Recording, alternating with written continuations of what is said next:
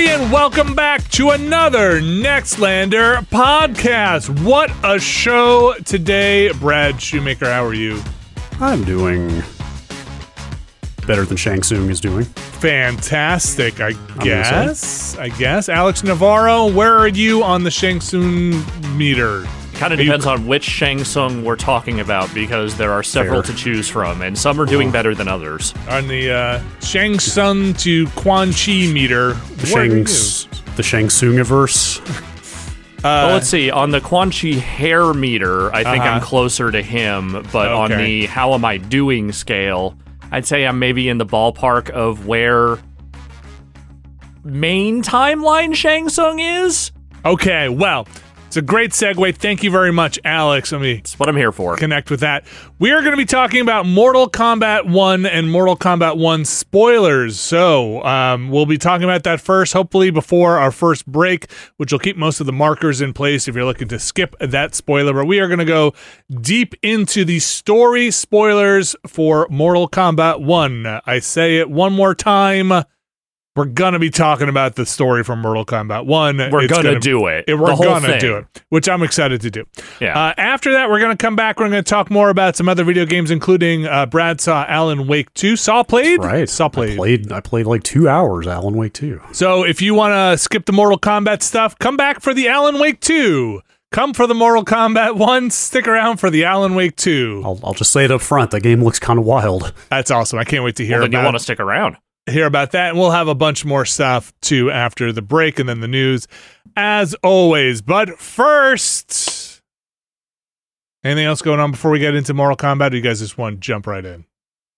I just finished that mode last night, and I'm definitely like just Hot. ready to sink my claws into this thing. You're, you're hot. I finished it on I think Thursday nights, and it's a testament to the number of games we touched. It feels like it was a month ago. It's like I've kind of I've forgotten about it at this point, but Should we get in? Should Let's we do dive yeah, in? sure. Let's do it. All right. The Mortal Kombat 1 uh, spoilers uh, beginneth here. Let me mark them down on my notes so I have it. Um. All right. So we've all fin- completed this. We've all finished it. We've all, yeah. I finished it last week. You guys might have to walk me through some of the finer details, but I am absolutely relying on you to walk me through the granular, weird winks and nods for stuff that you guys know about that I completely missed. I so the like the references I picked up on are he says Deadly Alliance at one point. A Do they of say times. Armageddon? Do they say the words deception and Armageddon? Yes, like, they say both deception. of those. Okay. And Deadly Alliance. okay. Like this game really is kind of like a love letter to the what I consider the lost Mortal Kombat games. No offense to people who like them, but like the five through seven era on the PS2 and stuff. Like I just didn't really play those games a lot, and this very much in the same way that Eleven was very much a tribute to the first three games. Mm. Um, this one, I mean, there's some four in here as well, I guess. Like this one very much feels like a tribute to the games that came after that. Yes.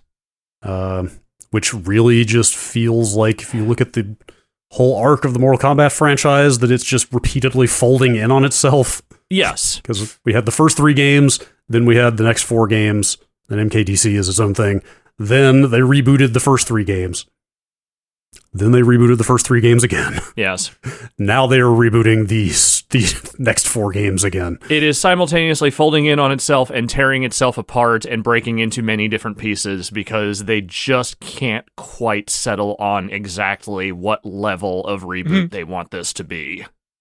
So, Brad, can you take us through um, the end? Since you just played the end of 11 to 1, where are we exactly when 1 starts? Well, so actually, funny Eons. thing, I I I played some Mortal Kombat, the ninth one, hmm Okay. and also some Mortal Kombat X over the weekend. Oh, Okay. Great. Just because, like, I, I played through eleven and aftermath, like I said, and then I played through one right after that, and I was like, I want to go back and see these other cinematic story modes they did, and like compare and see how it's evolved.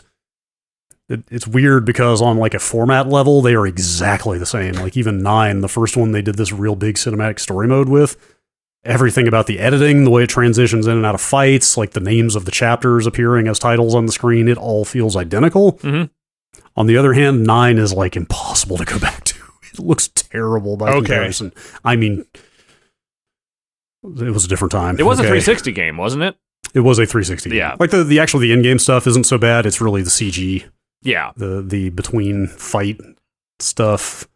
Ten also or X, whatever you want to call it, like obviously has aged better, but also looks pretty rough. Like it really made me realize the leap between X and Eleven in terms of production values Oh, and yeah. CG quality and all that stuff was fucking Mm, massive, and I very had forgotten about that. And then obviously one is even better looking than that Mhm. by kind of a lot. Um, sorry, what was the original question? the Just original like where question are we was at? basically oh, oh, oh, set, sorry, the- set up one sorry, from the- the perspective of a. sorry, the, sorry. The reason I brought up nine is that nine is in and of itself a reboot. Yeah, like Mhm. the nine first reboot. rebooted. Nine rebooted. Like nine goes through the stories of one through three, but in a self-aware way, where like some of the characters know that they're repeating things. right. Some of them know, like, hey, this has happened before, but now things are different. Like Raiden knows that it has to play out differently in order to not end the world or whatever. So then they kind of get right back around to that same thing in eleven. So uh, it's yet another reboot, and then by the end of eleven, Liu Kang has become Raiden and become a god, and then become the keeper of time. Uh, and then by the end of uh, eleven aftermath, Shang Tsung also has kind of freed himself from his otherworldly bonds. Kind of also is vying for the same power. I guess I would say. hmm Like, 11, I mean, I'll just say the the end of Aftermath ends with a choice. Like, you kind of follow Shang Tsung through Aftermath as he tries to rewrite the events of 11. And then it's a clash between him and Liu Kang at the end in front of the hourglass, and you actually pick who you want to play in that last fight and win with. And then there are two endings. okay. So, easily the best part of this game to me was the idea that both of those endings took place. Both of those endings happened. hmm Sure. Schrodinger's And- and Mortal that was- Kombat en- ending. And that was that was way more potent for me because I had just played through Aftermath like days before I got to the ending of this. And also Alex, like you brought it up on Friday when we were streaming this, and like the the the Titan lady shows up to tempt Shang Tsung in the intro, and you were like, "Oh, it's Kronika, right?" And I had to like bite my tongue. I'm like, "No, it's definitely not." Yeah, it's not. It's like it's I did not see that coming at all. I should have in the Like- end. Like I really feel like they they they should not have been able to put that one over on me because if I had just remembered a little bit more about what happened in aftermath, I think I would have put the pieces together. I mean, like, I, th- I think on one level you could look at that twist and say, like, so the twist is that the who you think is a Titan, like Kronika's sister or Kronika herself or whatever, who is tempting these characters in this story into going against Liu Kang, turns out to actually be the Shang Tsung from the end of Eleven, from the end of Aftermath. What's her name? Damashi or Uh, uh, Damashi is who they yeah. say the name is of the of the Titan lady who looks like Kronika. Which is Um, I, kind of a weird thing because when they say it, they're like, "Who the hell is that?" And then immediately they're like, "Oh, actually, that's just Shang Tsung." By Right, the way, yeah, just in case just you were look- wondering. it's a little bit of a weird the way the way that it's presented is a little strange. But Yeah. the thing I was going to say is like I think on one level you could look at that reveal that like oh it was actually the original Shang Tsung behind it the whole time and say like oh that's kind of like a lazy or obvious twist. On the other hand, it feels extremely consistent with who they have now built Shang Tsung up to be Mhm. as this like unoutsmartable trickster god kind of guy. Yeah, he's very Loki.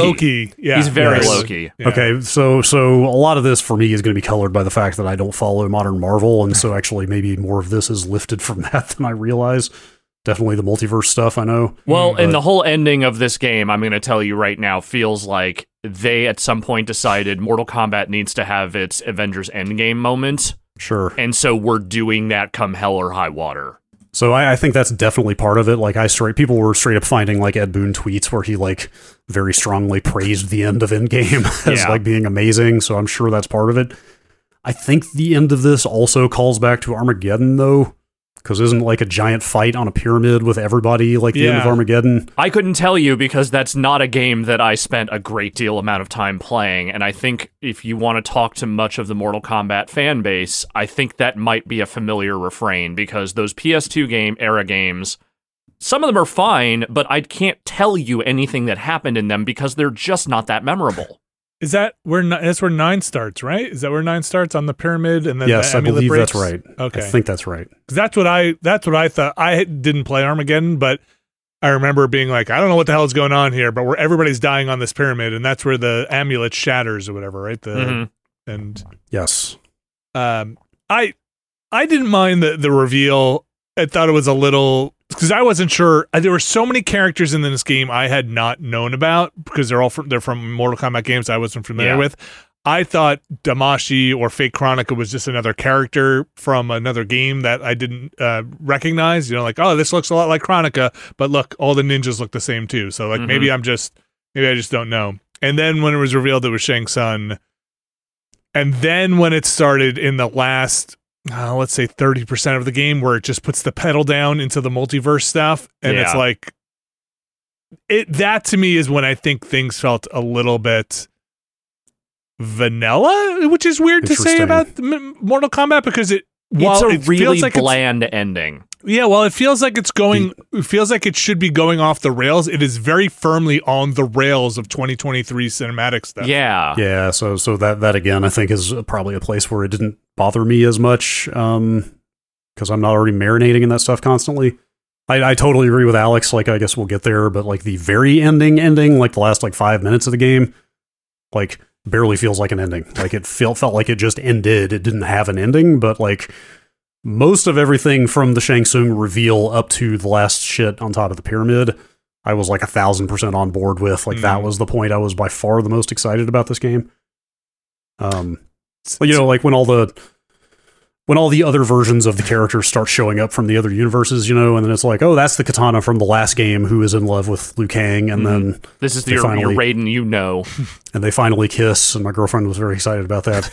Um, but you know what I mean? It was like it was like okay, here are all the other the characters from the old games here to kind of like play off of their new era counterparts.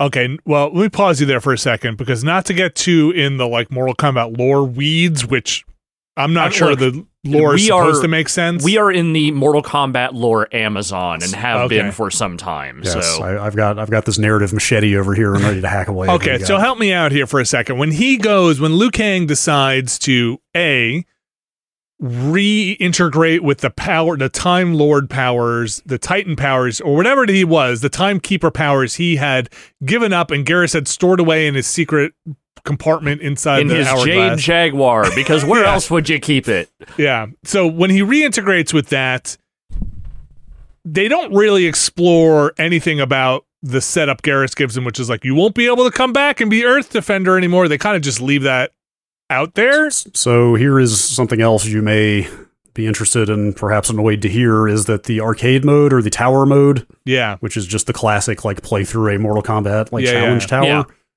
Those all have character endings, and they are all like canonically extending the main story. Like I mentioned that on the podcast Oh, because did? I, I did a Did you? couple of them where it's just like, oh, after the events, you know, this person went back and was like, okay, so Oh, Liu shit, Kang's, really? Okay. Did you do Liu Kang's or watch No, it because his address is that? I did the vampire ladies and I did scorpions. Okay. Okay, so um, Scorpion I mean, I- starts up. He This is starts up the new. Okay, one thing I have to I have to hammer them on here a little bit is that the rival ninja clan to Yeah. all just being Lin Kuei and then splitting off.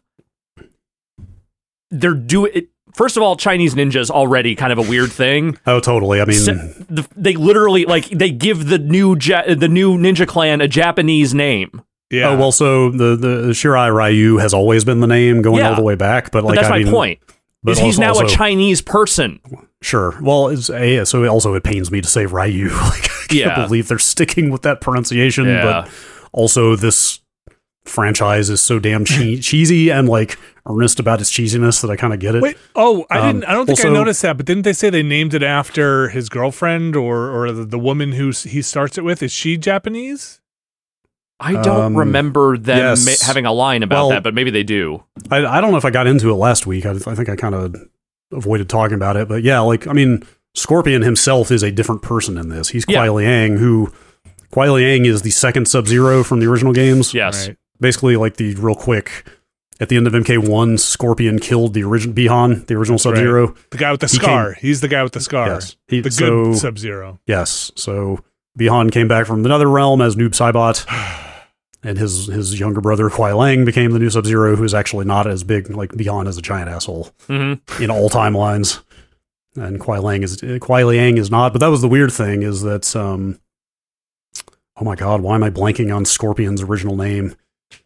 who is Japanese. I'm sure. Yes. God, why? He's, is, he's part of a Japanese ninja clan, and the whole point is that it's the, it's the rival ninja clans. I think it's Hanzo Hasashi, right? I Yeah. believe is as and and so I think I, I haven't seen his ending, but I think there's a reference to Scorpion's original wife in there, right? Oh, is that who that is? So there's Yes. they referenced somebody, and I didn't know who it was because I thought it was a character I just didn't know. And they, I thought Alex, they do say that in honor of her, they they name it the the the clan after her. Okay, I think in the main ending they don't elaborate on why it's called that. That might have been something that was in Scorpion's tower ending. I think it's in Scorpion's Tower ending. Okay, Yeah, yeah. Because in the moment, it's very much just like, nope, he called it the Shir- uh, Shirai Ryu. yes, There you It's in go. it's in his like postcard ending where they do it this the postcard scenes in And the let, let me be clear, none of the nationality stuff really makes much difference in this universe at all, other than the fact that it is a Chinese ninja clan and in a Japanese ninja clan that were originally rivals. It, at this point, like the like nationality and the world might not even like are there countries in this world anymore? Like it just seems like it's Earth realm, and it's just okay, it's Earth. Well, okay. So my question was, hmm and thank you, Brad, for for kind of um, filling me in. So they do go into more of what, what happens to Liu Kang in his in his, Yeah. So Yeah, so what happens? arcade he- ending. What what happens is he loses his Im- immortality by taking those by taking those time powers back on. He, for whatever reason, is no longer immortal. Oh, Um, Why? oh, wait. I thought he was Veronica going. was. I, I thought he was going the other way. It's not he was- explained why. It's just all he says. Just like he's just like Eurus was right. Uh, you know, I was irreparably altered. I have lost my immortality. But it's also like kind of a distinction without a difference because he flat out says like it's like he basically is like, don't worry, my lifespan will still span eons, but I will die eventually. It's like okay, so you're still going to live for billions of years or something. What's the deal? That is But such a like I'm trying to screen my write my way into eventually making this a conflict at some point, but we don't need it right now. The well, so actually, I think the real purpose there is to just revert Liu Kang to his original state because he flat out just says like, it does mean I'll have to think of a successor, and I know the perfect person. It's Geras. Like he's steadfast and blah blah blah, and so like Geras becomes the new keeper of time, and that basically just lets them say like, all right, Liu Kang's mortal again. He's just Liu Kang again now. Like, It was a little Does he weird. still have the glowy eyes? Um, I don't know. Is I he still doing. Raiden shit? I have video in front of me. I can actually tell you. Uh, yes, he does. Well, but this is all just like still illustrations for these Yeah, endings, yeah. so it's hard to say. But let's Um, I mean, let, let, us talk about what actually happens here because my main thing with this story mode is that I think the first half is really good. Like the first eight or nine chapters are really excellent because they do a good job of setting up a lot of interesting potential stuff here with, you know, the Earth Realm, Outworld stuff, everything going on with this mysterious benefactor. Uh, you know, there's some good dynamic between Quan Chi and Shang Tsung as, you know, the sort of evil pawns and all this stuff. And then when I think it starts getting around to explaining itself and unveiling things and sort of like launching you into what is effectively the end game, I feel like it kind of beefs it. And the, when I say beefs it, I mean they don't make good on a lot of stuff they set up with the other characters that are not like Liu Kang, Geras, uh, and Shang Tsung and his like immediate people. Like Johnny Cage just becomes a total background character. Kenshi becomes a total background character. Kung Lao, Raiden, all of them kind of just fall totally into the background. All the villains, their various motivations beyond the, you know, take over Outworld, whatever, what have you, become completely irrelevant as soon as Shang Tsung unveils himself and just says, Yeah, haha, it was me, you're all pawns, fuck you. and like, I can live with that to a certain degree if what you do after that pays off in a way that is exciting and makes the other stuff not matter as much.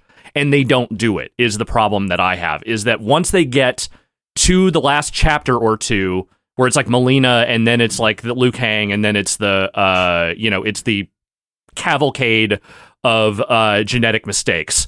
yeah, we Uh, got to talk about chapter fifteen eventually, but yes. yeah. That whole thing, that whole stretch feels like just they are rushing you through to wherever they want to ru- end this, and where they end it is not satisfying at all. Yeah, I, I don't really disagree with any of that. Well, I, I think the first half of the game is pretty uneven, but the rest of what you said, I'm mostly with. Um, I mean, I am sympathetic to just the sheer size of this cast. Like, you could never involve everybody meaningfully No, in the end because there's God. What are there? I mean, I think it's between- like between playable characters and other characters who are not playable but still factor in the story, there must be like 30 characters, and then they bring a bunch of alternate versions of them into the story. I mean, Yeah. it's insane. Like you'd never be able to address the fate of everyone or make them all feel like they're involved. But, But that's the thing is that I think they leave a few too many just completely unimportant to what's going on and Yeah. I think the ones they do make important they don't find a way to make the payoff for their stories interesting. like it, it definitely did feel like um you know like like Kenshi, Raiden, Johnny Cage are all pretty big characters Yeah. early on. It kind of it definitely felt more like the game's attitude was like, well, they have their time in the story, now we're going to do other stuff and not like, hey, they were important and so we're going to bring them back around and like give them a conclusion. Um They like also, there's a weird there's a weird amount of time spent on this Sindel versus Sindel fight, which I'm not quite sure. In fact, there's a weird amount of time spent on the whole Ermac being a bunch of souls and then having Jerrod the the deceased king like become Ermac. And Mileena gets to meet her father again in weird zombie corpse form. And never then turns back to Ermac. Like kind of, I thought then- I was waiting yeah. for the like And then- for Jerrod to kind of recede back into the mess of souls. Yeah, and then there's this long fight with evil Sindel from the previous timeline where good Sindel ends up dying, and then she merges with Ermac, and like that, that whole that whole little subplot feels like a lot of time to spend on that. That, but it didn't. For a lot of messiness that doesn't really mean a whole lot in Yeah, the grand like it- scheme of things. It didn't. It didn't super factor into the larger story that much. Like the thing they're always hammering on with the Outworld stuff is that you know Mileena is the rightful successor to Sindel once once Sindel you know loses power or dies, um, but she has the Tarkat disease, and that's another thing that they just leave hanging, which is to say that they keep giving her the serum. They have the serum seemingly every time they need it, which is great for them. But like the okay, well now that Sindel's dead, she's gonna ascend. But what are they gonna do about her Tarkat disease? Nope, just gonna forget about it. We got to get to this fucking time pyramid right now. Yeah, you know, like Baraka is also Baraka and Reptile also both kind of just exit the story at a certain point. Yeah, which is Um, disappointing because I think this reptile is the most interesting reptile Mhm. they've done, and I think what they do with Baraka in his setup and the stuff with the Tarkat could be really interesting if you elaborate on it and find a way to tie that into everything, and they don't. Yeah, well, I think they're just leaving themselves a bunch of sequel hooks. Yeah. Like that's kind of how these games have gone since nine. Is like they are just leaving a bunch of dangling threads they can pull on later. But the Um, thing- like I like I like I really I I quite liked the Sub Zero versus Scorpion chapter. Like I Yes. thought that was some pretty good tension. I think but that's then, the last great chapter of it. Uh, but then Sub Zero just vanishes from the story after that. Yeah. Right? I don't think he ever shows up again. But again, that's another thing where it's like, okay, well. Now the Lin Kuei are evil. Now, like they'll that's yet another thing for them to to pick up Yeah. next game. They name drop uh, drop Cyrax and Sector and say they're his loyal lieutenants. So you know they're it's uh, seemingly by the next game they will be cyborgs for one reason or another.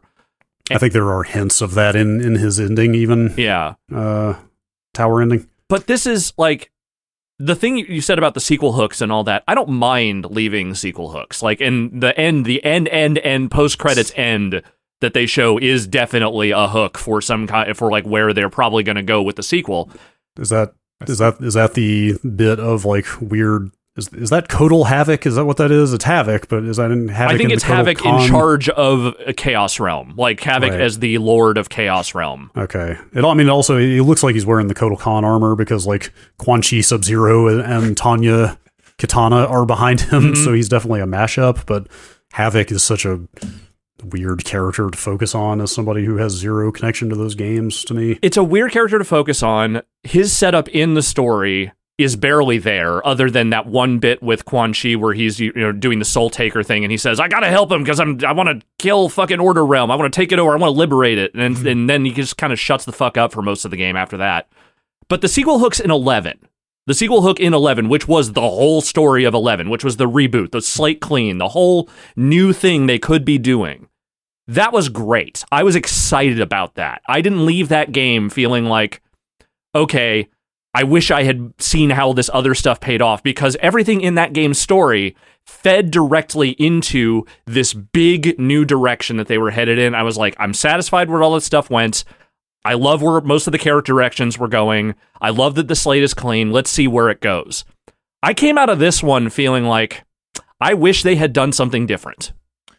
I, I I agree with you. I give them a slight benefit of the doubt just because it's the first one. It's the launching, it's the springboard foundational thing for the, where they have to go. But having kind of gone down this path already, I Yeah. also felt like we kind of did this already. You got to give me a little bit more uh, since we already did this whole reboot and it was done well And that's in 9, that's 10, 11. that's where I get hung up is Yeah. that they have done this before and they And have done done well. things and done it well. They did it Yeah. like what it obviously they didn't reboot it every single time, but like the story they told over the last trilogy, which involved you know multiple resets and, and various things, all felt pretty coherent in the grand scheme of things, despite the fact that it is goes some pretty buck wild places.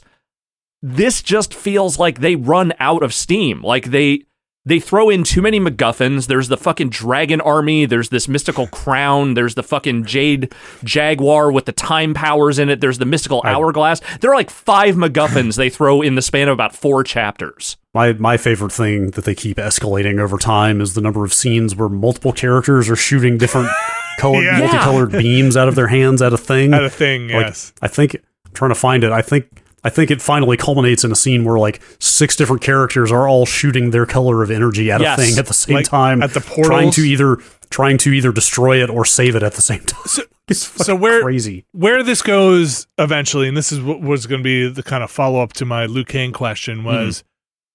They realize that there are multiple timelines, infinite timelines at this point, not just Liu Kang's rebooted timeline that he was in charge of.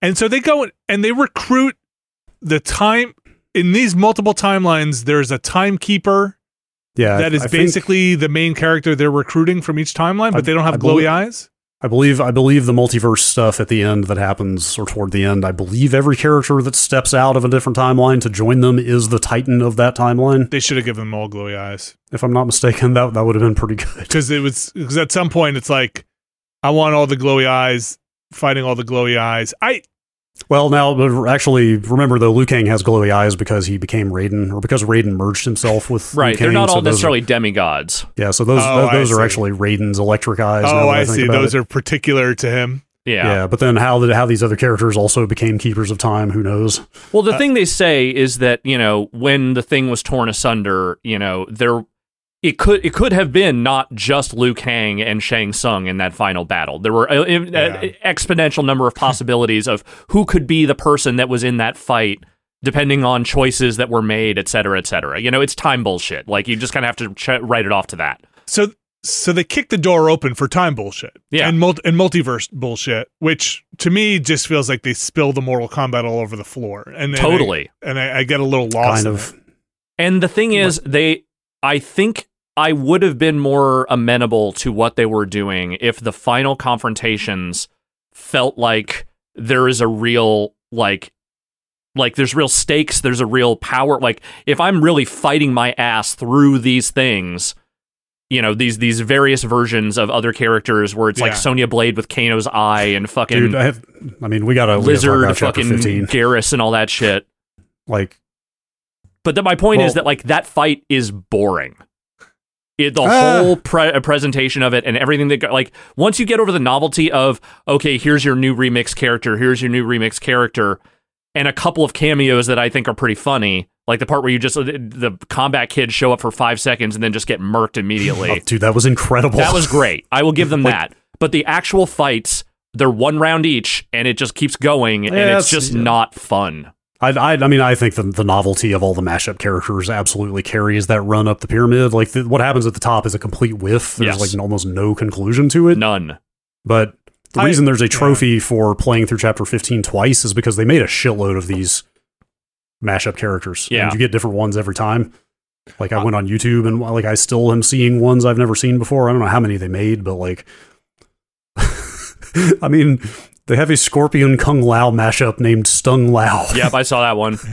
like you fight Ninja Mime at one point, you know, like Yeah. the the Sonya Kano mashup is like the best thing in there. Like it's so ridiculous. I, I enjoy Like- I enjoyed seeing those. I thought they were very very very silly. I I um I But as was a final confrontation, I, well, The- no. the- well, if the- if the- if they hadn't if they hadn't messed up the climax, I think it would have been a fun run up. And I was glad they just did one round each, and you're just kind of Yeah, running I- through those things. I I think it's better that you're just rapid fire yeah, going through like stupid character after stupid character. Like that whole thing, I was just like kind of dying laughing. but then they just do that for But Shang then- Tsung too. But the the problem is at the top, the the fight at the top is like completely boilerplate, And and there's Yeah. kind of hardly an ending. Like I found that Kronika fight to be frustrating and annoying, but at least it felt like a final boss fight, you know? Like Yes. it felt like a real conclusion to that that whole conflict whereas this is you beat Shang Tsung game over. That's it. Like, Like, what, do- what do they do with him? Do they knock him in the pit or? they don't do remember. any like uh, so Oh no, he. That's that's right. Actually, they all that happens is they beat him and Quan Chi, and Liu Kang just uses his time magic to like evaporate them. them. into into like sands of time, and that's it. Like I was like, man, that's that's it. So who did you play as in that final confrontation? I I played as Liu Kang because I didn't realize So I was I. actually going to be taking control of a different. That's exactly that's exactly what I thought. I was like, oh, Liu Kang is the canonical hero Yeah. in these stories. I'm going to play my first one as Liu Kang, and then you play as some bootleg Liu Kang. It's, yeah, it's kind of funny. I can't remember if they address that or not when they get to the top. Do they? They- Well, it's or do really they just call each other Liu Kang without even like calling out that they're both the same person? So It- it really feels like ch- dial a dial a com, like dialogue tree at that Yeah. point. Because the thing is, they let you choose from any of the playable characters that are unlocked, and so Yeah, which- you can go in and do it with with whatever character you want. I picked Geras because I was like, okay, I kind of want to see that dynamic as you're going along. And you know, it seems like the dialogue changes a little bit to shift with you know whatever it is you're doing as you're going up the tower. But so the thing that was really wild to me was like, okay, at the end, once you get rid of Shang Tsung and Evil Quan Chi and all that, and they suck the fucking time sand out of them, the universe that they're in, the timeline that you're in, is supposed to start collapsing. And the way it ends, at least in the one that I saw, was that, you know, it's like Liu Kang thanks Geras and says, I hope to see you again one day. Yeah. And then it just cuts to that scene in the restaurant. That's kind of what it does with Liu Kang as Yeah, well. yeah. Yeah, that's That, I think that's the same for everybody. Yeah. So why wouldn't he go see Geras again? What is what happened there that makes it so it is impossible for him to maybe see him again? Considering it seems like Liu Kang just shows up back in Earthrealm and everything's fine. It's Can- other can I ask a timeline question? gears. Can I can I ask a question here? This is again revealing my Marvel ignorance. Yeah, Is is that scene in the restaurant here? Is that your like shawarma scene? Oh, interesting. Huh. it's like I want to say it definitely could be, but it doesn't play out quite the same way as the the shawarma scene, which is mostly just them sitting in silence in a ruined restaurant after a big battle. Um, but you know, I mean, they they, they set up the stuff with Madame Bo in the restaurant in the beginning of the game, so it's not totally surprising they end up there. I just don't understand like what was the actual threat at the end when the universe started collapsing, like. What was Liu Kang worried about? It seemed like they just teleported out of there and it's like, cool, we're good. And then the Havik people show up in that same universe, which is still there. I don't. Yeah, I don't know. I, thought maybe everybody had to get back into their own timelines, like the fabric of the timelines was pulling apart. But I don't know. They don't explain it. That's just me. Yeah, Um, there's I mean- also a I lot of dead bodies on the ground. yeah. There's Well, like yes. all all the corpses are still there on the pyramid. So And the little bit with Jax, I will say, is is well brutal. that was that was pretty rough for sure. Um, I I other than the actual conclusion of chapter 15 being a non-event, I thought Fa- 15 was really clever. Mm-hmm. Like I, I had I had a good time playing Process of Elimination as I played through. I played through the last like six chapters in one sitting, and every one chapter closer to the ending, it's like, all right, that character's down. Who's going to be next?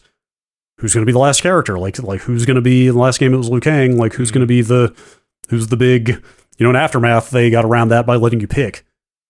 And in this one, I was like, okay. And then Liu Kang turns out to be 14, and you're like, all right, well, he's the god, and you just burned him on the second to last chapter what the hell are you going to do now? And then they just let you play anybody. I was like, all right, okay, that's that's at least a different idea than you've done before. Yeah. And then like you know, all the mashup characters are ridiculous and fun.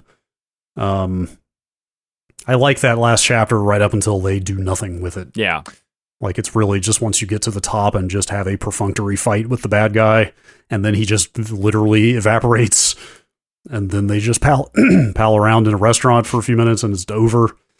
I don't know. It's just it's such a weak way to deliver on what you are setting up with this supposedly all powerful Shang Tsung who has bent the entire will of this timeline supposedly to his power. Is Yeah. that all you get is this dumb pyramid fight, which I understand is a callback to something, but like it just feels like such a waste for what you were supposedly setting up there. And it makes, frankly, this Shang Tsung seem like a total chump because as powerful as he's supposedly supposed to be, like you just wail on him for a round and then it's over. And it's like, what was the point of this? Yeah, and as much as I like the voice actor they got for Shang Tsung, and he's doing an incredible uh, impression, I really didn't feel the same level of like grandiosity as as the one from Aftermath. No. Mm. Granted, I mean, like you can't you can't out Cary Hiroyuki Tagawa himself. No. You know what I mean? Like you can't you can't top that, but I still felt like the character didn't feel like the same conniving ultimate scheming wizard guy from from the last game by the time we got here. Like he like he just kind of he just kind of folds, right? Yeah. He just folds. And I also didn't think the face turn of your Shang Tsung and the Quan Chi stuff was really that effective either, because they sort of played up. It's like, okay, now we forged a different deadly alliance, but it's like it's just for kind of a chapter, and it doesn't really pay off into anything interesting. Yeah. Yeah. I just I just needed I needed a little more at the end here. Yeah, Or a I- lot more. I, I think um I think I would have been I really like this Shang Tsung by the way. I think I think he's a lot of fun and I think a lot of it goes to the animators and the and the motion capture. Like the performance capture is is just fantastic. The uh but I think I would have preferred and this is armchair narrative writing or you know I, I don't make the game but I think I would have preferred more of the angle of you can't there's a bigger power because there's always a bigger power in Mortal Kombat, right? A bigger power is keeping the timelines on a path, right?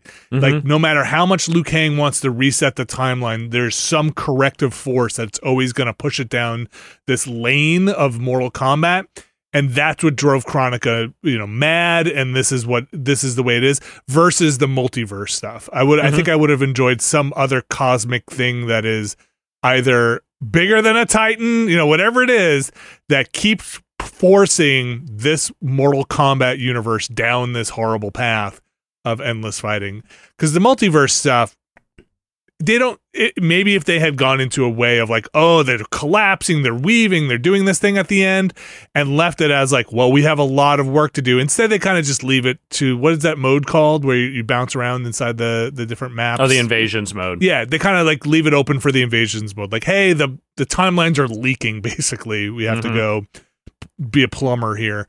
Um, versus, it almost ends like a like a first movie that they're not sure if they're going to make a sequel to. Which that is, this is not that. You No. need to end this with a serious cliffhanger. Which I think the Havik stuff just isn't that threatening. And that's, I think, where I come out on the inclusion of all those PS2 era characters and kind of throwing them into the mix here is that I was hoping that they would find good angles for those characters to make them feel as important or vital as the ones that you've known pretty much since the first trilogy. And I just, with the exception of Ashrah, who I think is good in the scenes they give her and kind of gives a little bit of justification for her existence they kind of abandon her too, the way they do everyone else. And I just don't think the way they are inserted into this storyline makes them feel like they are as vital as, you know, a Liu Kang or a Johnny Cage or any of that. Like they just feel like a, a lot of kno- knowing winks to people who are the most hardcore Mortal Kombat fans and know that when Ashrah puts on that big dumb hat, that's a reference to something, which I had to look up because I did not remember that Ashrah had a big dumb hat originally, but she did.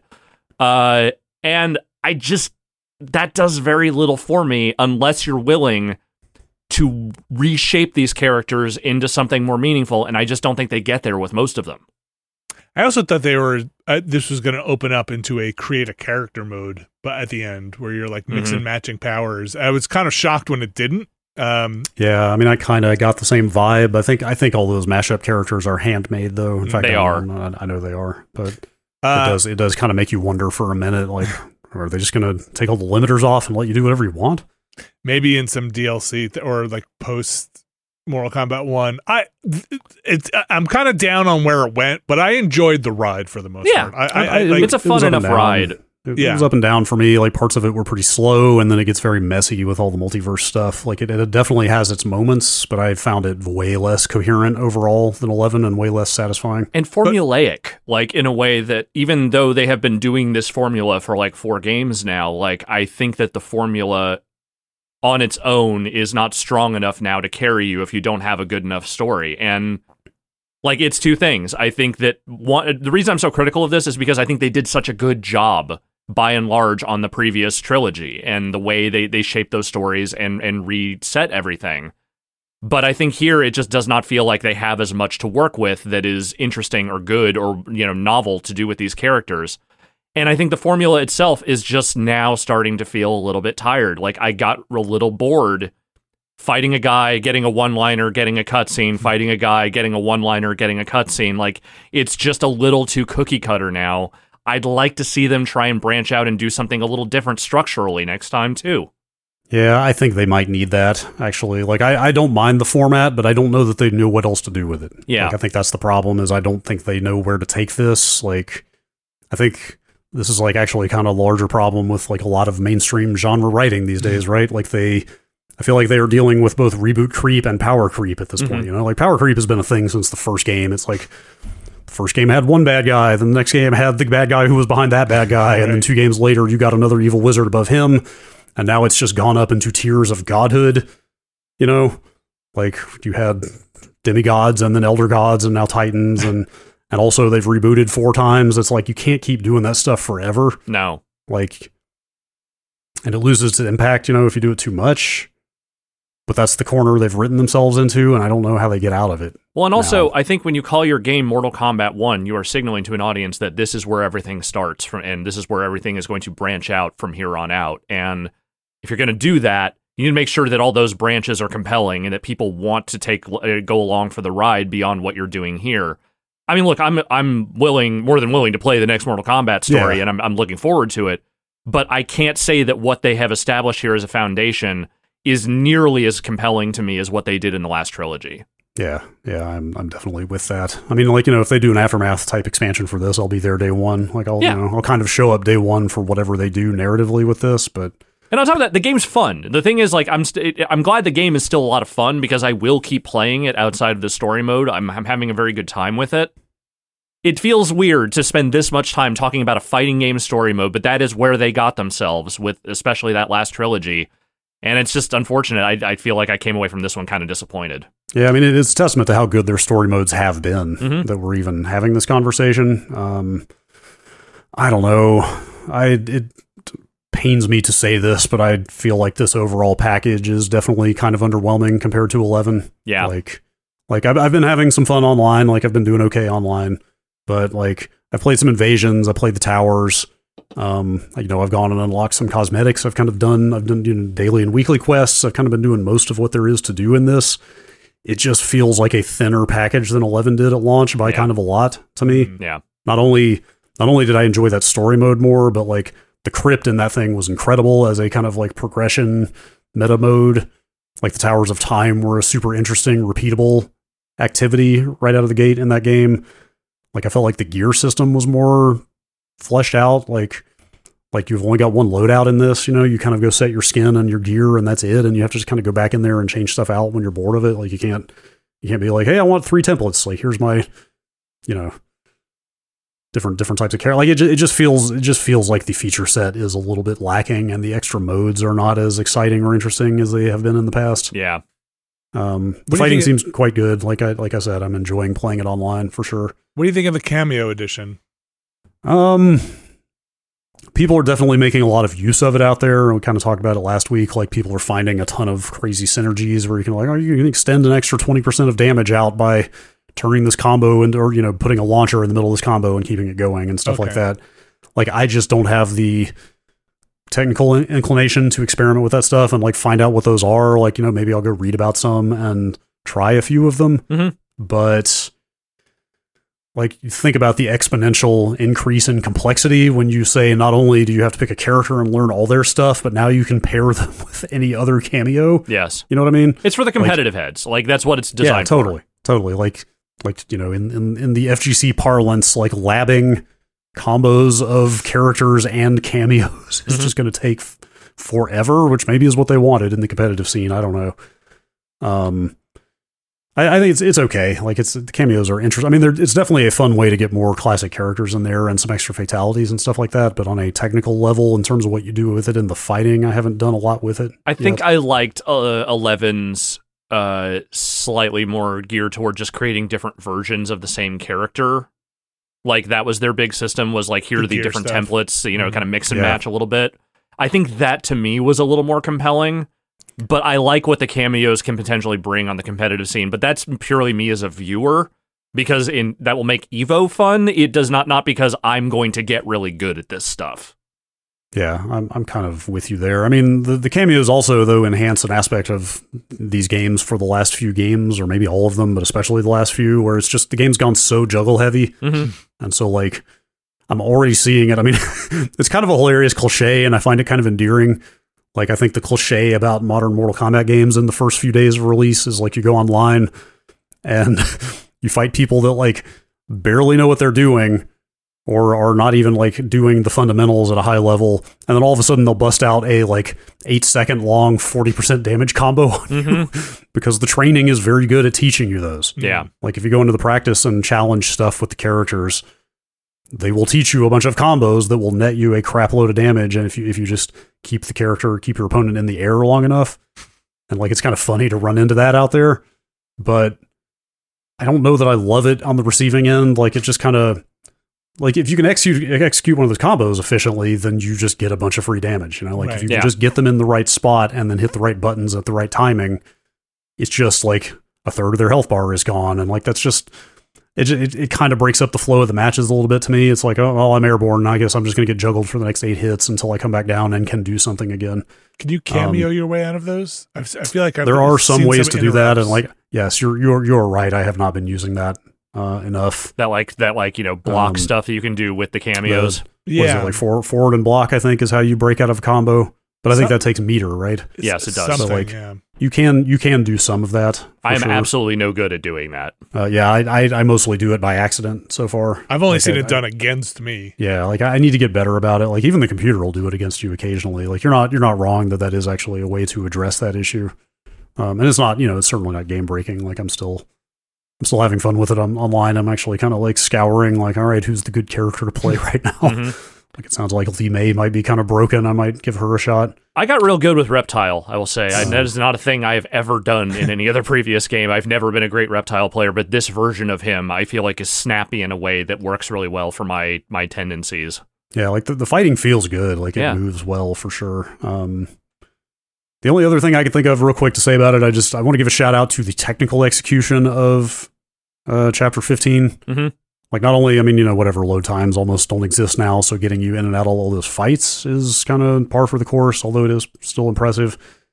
The main thing to me is that they pair your choice of character with the CG in a way that is basically seamless Hmm. like going all the way back to like Final Fantasy VII. There is a long history of putting real time 3D graphics over top of FMV and having it look like shit. hmm So for them to have been able to take your selected character, who has to be a real time because they certainly did not put 15 versions of the FMV on in the install, like I, I thought that was really impressive that they were able to blend the real time stuff that you choose with the big flashy cinematic stuff, and you basically basically can't tell. I, I couldn't tell. I didn't even think Yeah. about that until you mentioned it now. Yeah, it's it's. I, th- I think that is that is to be commended that they did a good job with that. I mean, NetherRealm has been pushing the boundaries of technical stuff for th this, you know, their storytelling and their fighting games for, you know, some time now. And I feel like they've gotten those games to a really amazing place in terms of, you know, both gameplay responsiveness and how their their cinematic productions generally look and feel and move.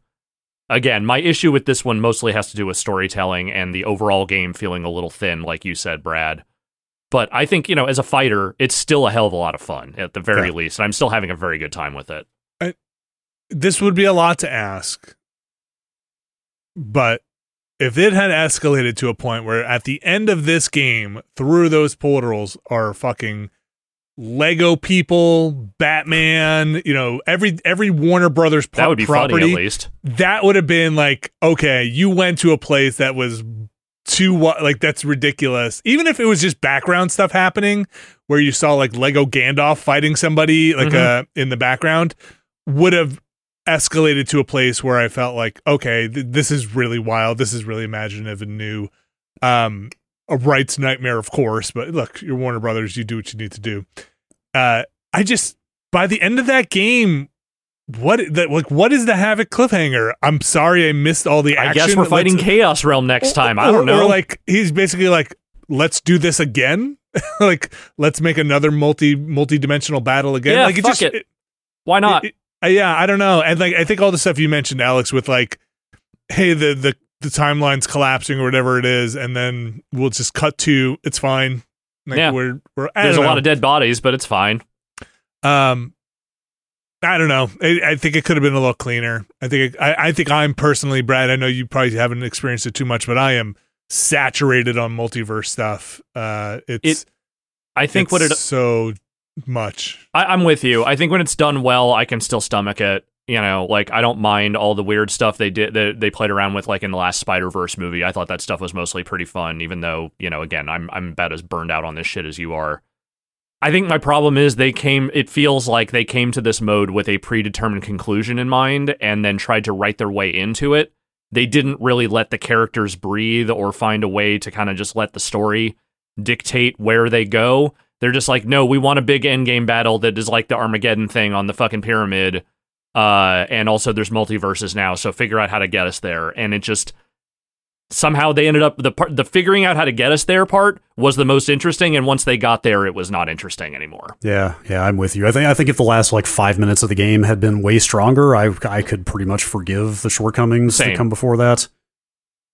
But it's, there's just nothing there. It's just I weak think- shit at the end. I'm sorry. I I, th- I think we're just at a media point where people we we don't let franchises go, and the multiverse stuff is just a mechanic to have these franchises go on indefinitely while doing nostalgia pulls, right? Like it well, is- 100. percent Yes.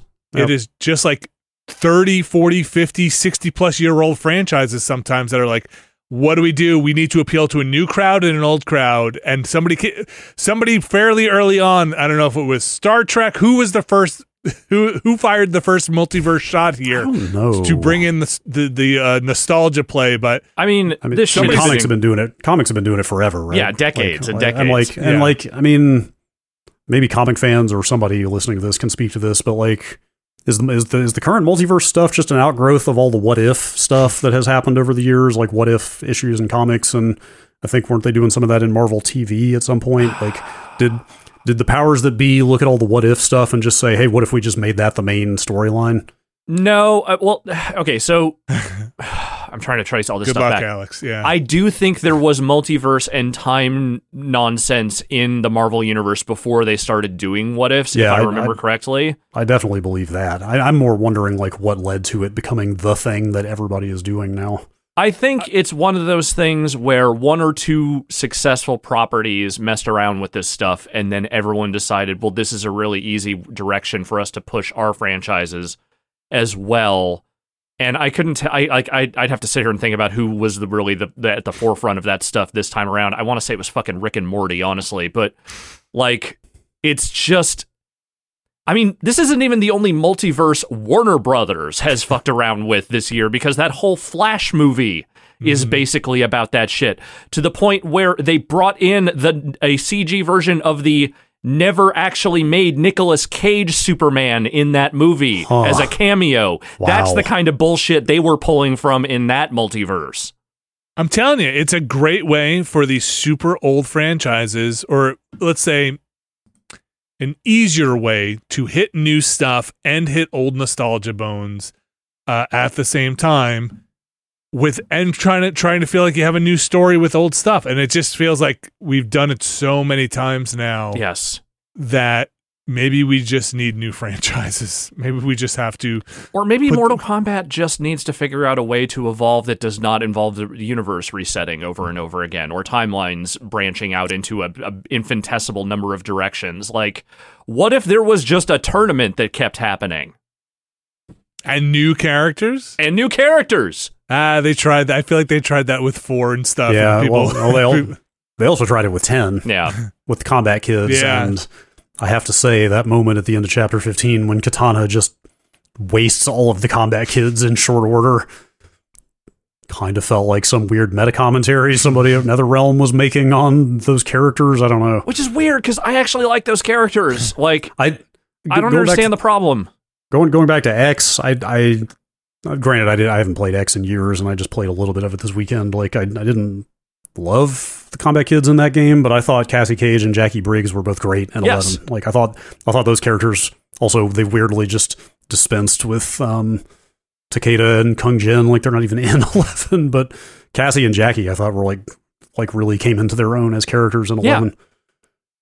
Cassie Cage in particular, I think, is the best of that spate of new characters, and I think the stu- the dynamic between her and her parents is one of the more interesting things they do in Eleven, despite the Ronda Rousey voice acting. Yes, like there, there's just more pathos in in Eleven. There's more like genuine character meat to sink your teeth into in that game. Like, I, like the idea, the idea, like minor Eleven spoiler, like the idea of Cassie Cage watching her mother die. In fact, leaving her mother to die that morning, and then having the 30 years younger version of her mother come through a time portal that afternoon, Yep. And like having to deal with hanging out with your young mom who just died. It's like that's that's a super interesting idea. Totally. And And I think I they think actually, that's another case where I feel like what they do with it makes good and pays off in a way in that story that makes it feel like that was not just a tossed off gimmick. Like they make it part of the story that feels like it matters. Yeah, like I, I don't I don't think there's anything in this game that is quite at that level. I mean, there is some good character stuff, but none of it none of it pays off that well. No. MK1. Yeah, You think the next one's just Mortal Kombat 2? I don't know. Because the first all- game is Mortal Part Kombat, right? two. First of all, leave that name alone, yeah. please. Call it something else. So Just there was for me. never just just for me or for anybody else listening who doesn't quite know. There was never a Mortal Kombat 1, right? There's just Mortal Kombat. It was just Mortal Kombat. So Yeah. this is a unique name in a database. Technically, Mortal Kombat though, 2, again, again, if you put that into Google, it's still not going to help you. no. That's, that's what it is. Mortal Kombat 2 is one of my all time favorite games. Please just let it be. Yeah. so is it Mortal You Kombat can- 1 Part 2? Do whatever you want with the game. Just please call it something else. Just give it a just go like if we're bringing up all these PS2 era ones, like fine, just go back to the subtitle. Don't call it Mortal Kombat number. Call it Mortal Kombat dumb word. That's I'm I- I- fine I- with that. I, I would be fine with that for sure. Uh, I, I, I don't know where the like solidity of NetherRealm and Warner Brothers games is at these days. You know, like the whole idea or the whole the theory was they went straight from 11 to this instead of doing Injustice 3 because they were worried about getting sold off and not having access to the DC rights anymore. Mhm. Hmm. That's not that's not confirmed, but remember like Warner Brothers was shopping around their games division around that time. And that's why everybody cuz normally they would go normally they go MK Injustice, MK Injustice is the pattern they've been doing.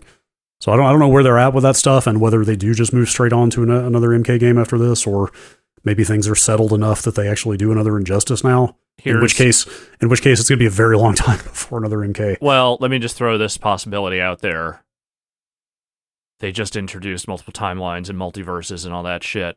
If you're going to do a Mortal Kombat versus DC sequel, They they absolutely could do MK VDC 2. you have now just given yourself the easiest, the most softball underhand toss way to go about that.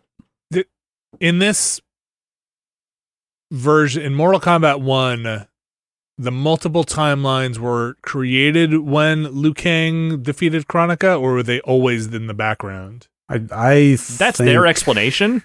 that I they thought- were created at, at that The, the, fight the timeline was torn apart. I thought that I thought that only happened when he fought Shang Tsung in the in the revised version of Eleven. I think is what they said. That's what they say, yes. but it wasn't like there are multiple timelines forever and ever this is just no, no, no, splintered no, the timeline No, I think I think Geras or somebody explicitly says like there's only ever been one serial timeline from one to the next until until now, and now there are now there are endless ones at the same time. okay okay um so it's not like there's been parallel timelines this whole time No, no, no, no. so there could Until be a we path- find out there actually was, because they could could be a- just go back on that if they felt like it. could be a path to reuniting the timelines, right? Like that could be a story arc somewhere. Could of, be.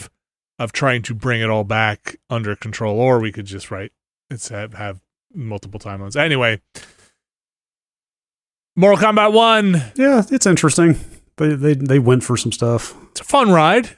I just wish it paid off better. Like I, I know what this the studio and this team is capable of, and I just feel like this is not their strongest effort on that front. Yeah, and it, it also just didn't feel like a page turner the way that Eleven did to me, Mhm. where I, I was constantly excited to see what was going to happen next. I feel like there's just like there are too many, there's too much training of new characters in this. Uh, there's too much like standing around in Sindel's court just talking about the tournament type stuff, you know.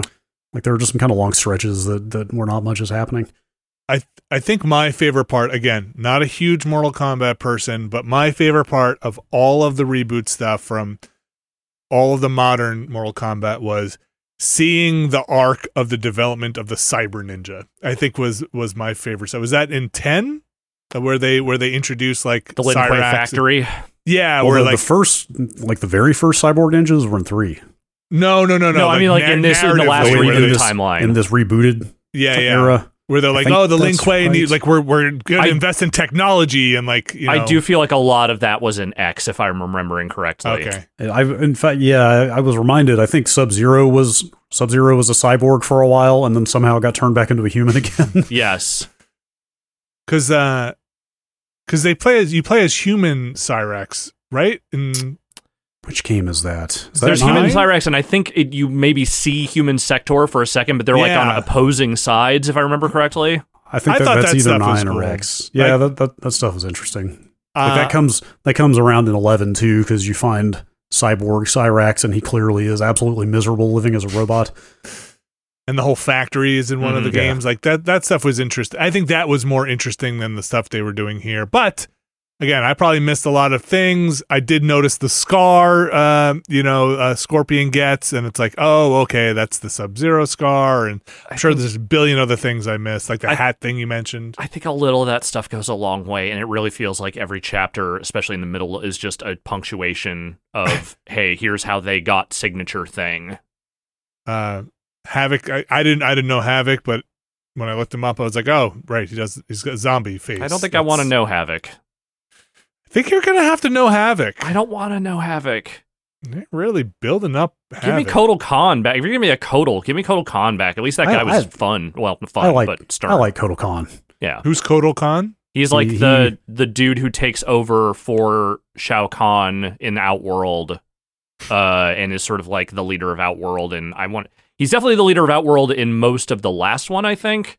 Yeah, he he is he's pretty prominent in eleven. Yeah, He's Okay. he- he's an Osh-Tekk. I don't know who what race that is, but I guess they're one of the races of Outworld. Um, yes, he he becomes he becomes Khan, and then he gets his back broken by Shao Kahn, Oh, I vaguely past. remember that. Okay. and then Kitana becomes Kitana Khan. Yes. thought the moment he said Kitana Khan was hilarious yeah. and amazing. They've done some Uh, amazing things with these stories. I just don't think this is one of them. Yeah. Yeah, I, I think it's like I think it's I think it's good, but it's it's pretty uneven. Um, that's gonna do it for our Mortal Kombat One spoiler fest. Uh, stick around. We're gonna come back. We're gonna talk about some other games. We'll be right back. And we are back, and it's time for some other video games. Now we started with the Mortal Kombat stuff because wanted to make sure that if any spoiler stuff happened there, hopefully it's before all the chapter markers get completely thrown out of sync due to Mhm. some ads and stuff like that. But what I really want to hear about, Brad Shoemaker, Mhm. is your time with Alan Wake 2. Yes, I What's went up? and played like two hours of Alan Wake Two What's in going a on with hotel Alan? suite with uh, Thomas Puha and Sam Lake of Remedy. really? Yes, How was it's that? not not at all stressful yeah. uh, having them watch me play it. Um, Alan Wake Two looks pretty and interesting, pretty ambitious, pretty. um, I can't say incredible or whatever because we haven't played the full game. It looks way more impressive than what I was expecting. I'm going to say that. What were you Um, expecting? I don't know what I was expecting. I think I was my impressions are mostly colored by memories of Alan Wake One, Mhm. which I don't know about you guys, but like when I think back on Alan Wake One, what I mostly remember is a like kind of interesting third person shooter, but with shooting that kind of wore out its welcome, and also it was quite linear. Yeah, You know, A lot Like, of finding kind of- thermoses is what I you just kind of shot your way through that game, and like it was mostly propelled by like the writing, the story, the imagery. You know, like there's a lot of weird reality bending, psychological imagery and stuff in that game, and like that was what made it made it good. Mhm. Um, That's fair. they've said this is a survival horror game in the marketing, like that's no secret. Like they've they've harped on that. Like you definitely see that in the stuff that I played, but there's also like kind of some adventure game elements. Like it's much less linear and there's much more to do than just shoot stuff in this that felt kind of surprising to me. Um, Like I remarked on that like five minutes into the demo. I was just like, "Oh, you've done this and this." Like that's not what I was expecting after the first game. And Sam Lake actually said, "Like, yeah, we like took all the lessons from Control that we learned in making that game and put them in this, or you know, they're they're drawing on that stuff." Um, so there are two playable characters. There's Alan Wake and there is Saga Anderson, I believe is her name, who's the FBI agent who has come to like the Bright Falls area to investigate some stuff. And if I understood correctly, you kind of choose when to swap back and forth between those characters. You can kind of interweave their stories. Like you do it at specific points in the environment. You have to find like whatever it is, a portal or some bloodstain or something. Like you can't just switch whenever you want. But I think they're within some restrictions. You can kind of be like, you know, I'm gonna go back to Saga's story now. I've had enough Alan for a while. Do you know if those stories are happening concurrent, parallel, or did one It's- happen before the other? It's hard to say because Alan Wake is not in the real world in this game. He is in the Ah. dark place. Okay. Um, so Saga's in the real world. She's in Bright Falls, and there's a couple of other little towns around there also that you go to. And that's part of that was the first thing they started me off in Bright Falls or in that area that that I noticed was you're just in a town walking around talking to people, Hmm. and you can like wander into a karaoke bar, and there's a pretty good scene in there, and there's just like people hanging out doing their blue collar jobs that you can go up and talk to, and you're investigating stuff. Like they, they've really, they're really emphasizing the idea of investigation in this game particularly with her because obviously she's an FBI agent. Like Alan's stuff is a lot weirder, but it's a lot of like going through dialogue trees looking for clues because you're like trying to find a certain person or trying to find a place, and you're straight up interrogating people or interviewing them, trying to find information. But the place that really manifests, and they have shown this before, but it was like playing it that really got my head around it, is you can warp into both characters. You can warp into like a I don't know what to call it. It's not a hub. It's kind of a it's kind of a sanctuary, but it's not because the game doesn't pause when you do it, and they explicitly say like, "Hey, you might not want to do this in the middle of combat." But in Saga's case, it's called the Mind Place, Mhm. which is just this like not a log cabin. It was this kind of like rustic looking environment with like tables and a and like a corkboard wall type thing. Basically, a place to do a de- detective work. And you straight up are like sticking sticky notes on the wall and photos of things and like laying out the case that you're trying to solve and like answering questions that you've put up and stuff and like doing that unlocks more stuff to do in the world you know like like it'll be like i'm going to go in there and profile the person i just interviewed that i just met like think about what their deal is and that'll unlock like new dialogue options you can go back into the game and do Okay. Is- um Is it on a structure like like you got like a big check mark if you put everything in the right order and then it I- unlocks something? don't know. I mean, you'll you'll very clearly see new options pop up on the sort of like layout of the case that you've got going when you've uncovered something. I think they kind of make it clear that way. But do you mean like I've got some footage of it in front of me that I'm looking at? Do you mean like does it kind of give you like slots for things you yeah, haven't uncovered exactly. yet? Like I believe it does do that. okay. Um, I'm trying to find some actual footage of that. Like here are you have ten things, five of them will go on the board. Yeah, the right and a lot of- five in. And every time you open up new avenues of the investigation, it'll like take the form of a question, you know. So you kind of can see like, oh, there's questions here that don't have answers to them yet. Okay. Um, so you kind of know there's more you need to do, and not all of it is required, I believe. Okay. Like some of it is optional, just kind of extra information to uncover. And, like that might open up optional areas or something. Um, you in the real world, at least with Saga, there are multiple towns you can go between, and you can kind of just fast travel between them. So it's like not only is there like non-combat like investigation type stuff, but you actually can go between the different towns. And they said there's like side stuff and non-linear stuff to do Huh. um, back and forth, which that, that was kind of the control comparison they made. Was you know, control was not a fully linear game that had some side stuff and backtracking and so forth. Right. Um, so there's definitely some of that.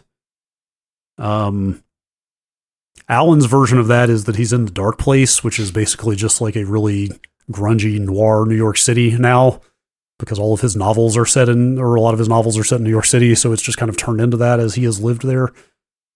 Um, that version of New York looks incredible. Hmm. Okay.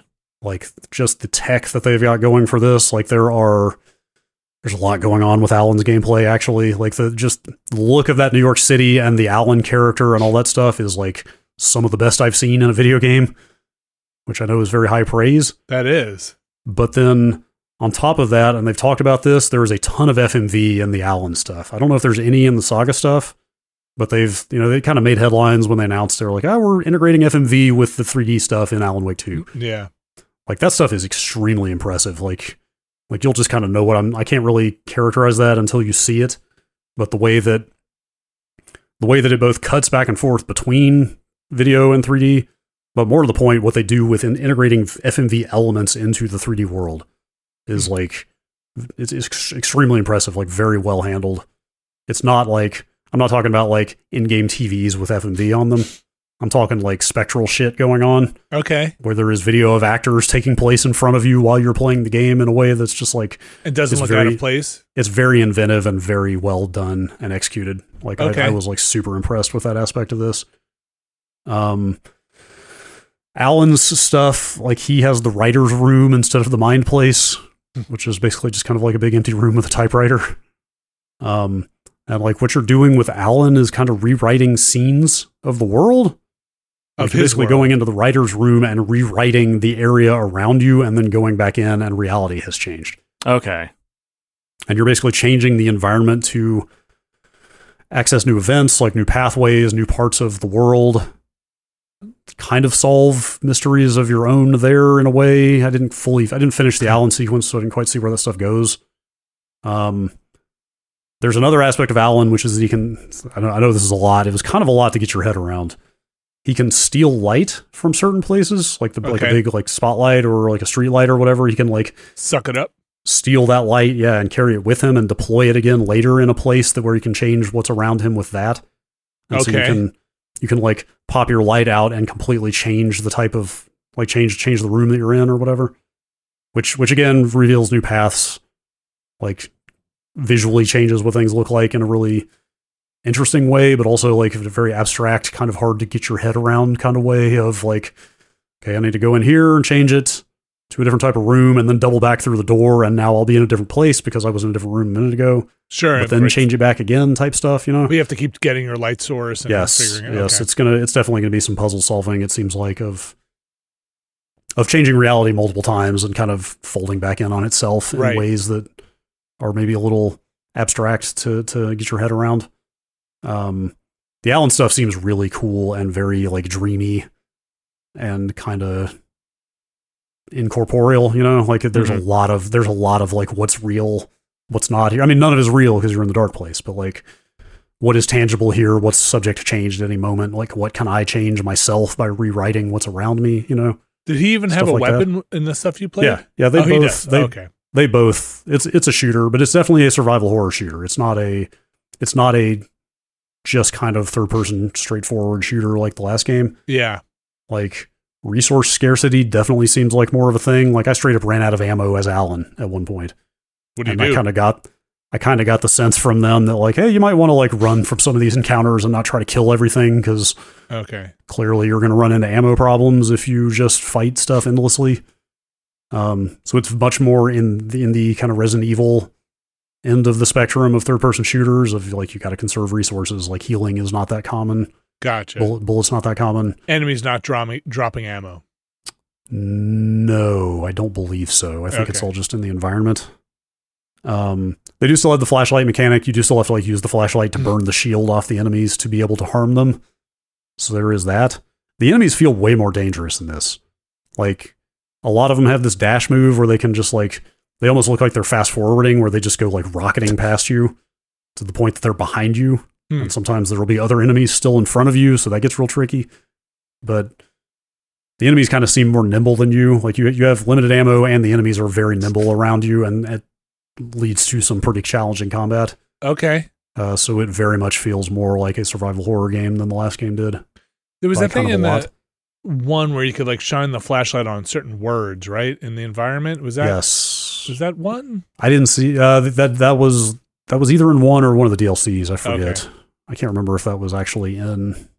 Well, I guess I was going to ask: is, is is there, are there like environmental traps or anything like that for the enemies you can use? Or Mm, maybe some stuff like that. Like you have a flare gun that acts as kind of like a smart bomb, kind of little AOE? yeah, sort of thing. Um, I didn't see a lot of environmental trap stuff, but that Like could be. in Alan's got to write himself some better weapons, man. Yes, What's- What is he doing?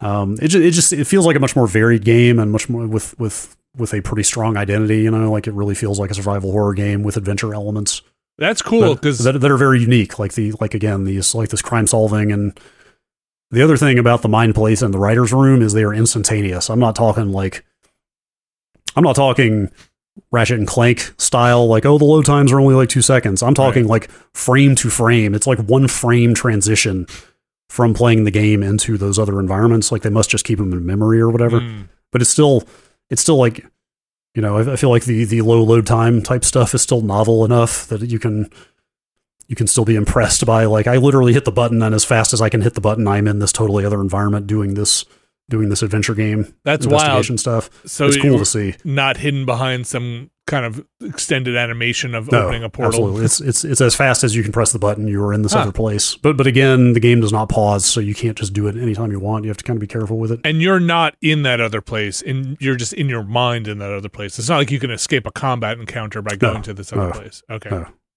But it is it is a fully realized small environment that you walk around and can do different stuff in. Okay. Uh, Um, that all sounds really neat. It it is it is quite ambitious. It feels like they've got some real ideas and are are taking some real swings with it. Did And I have to- any?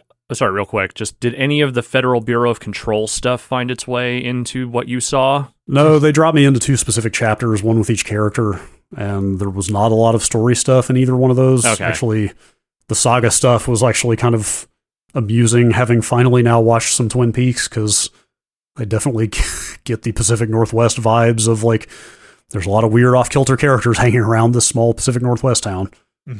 Like the karaoke stuff felt kind of Lynchian in a way, I guess I would say. Well, so the reason I'm But- bringing that up is because they announced today that Janina is apparently playing a control agent in this game.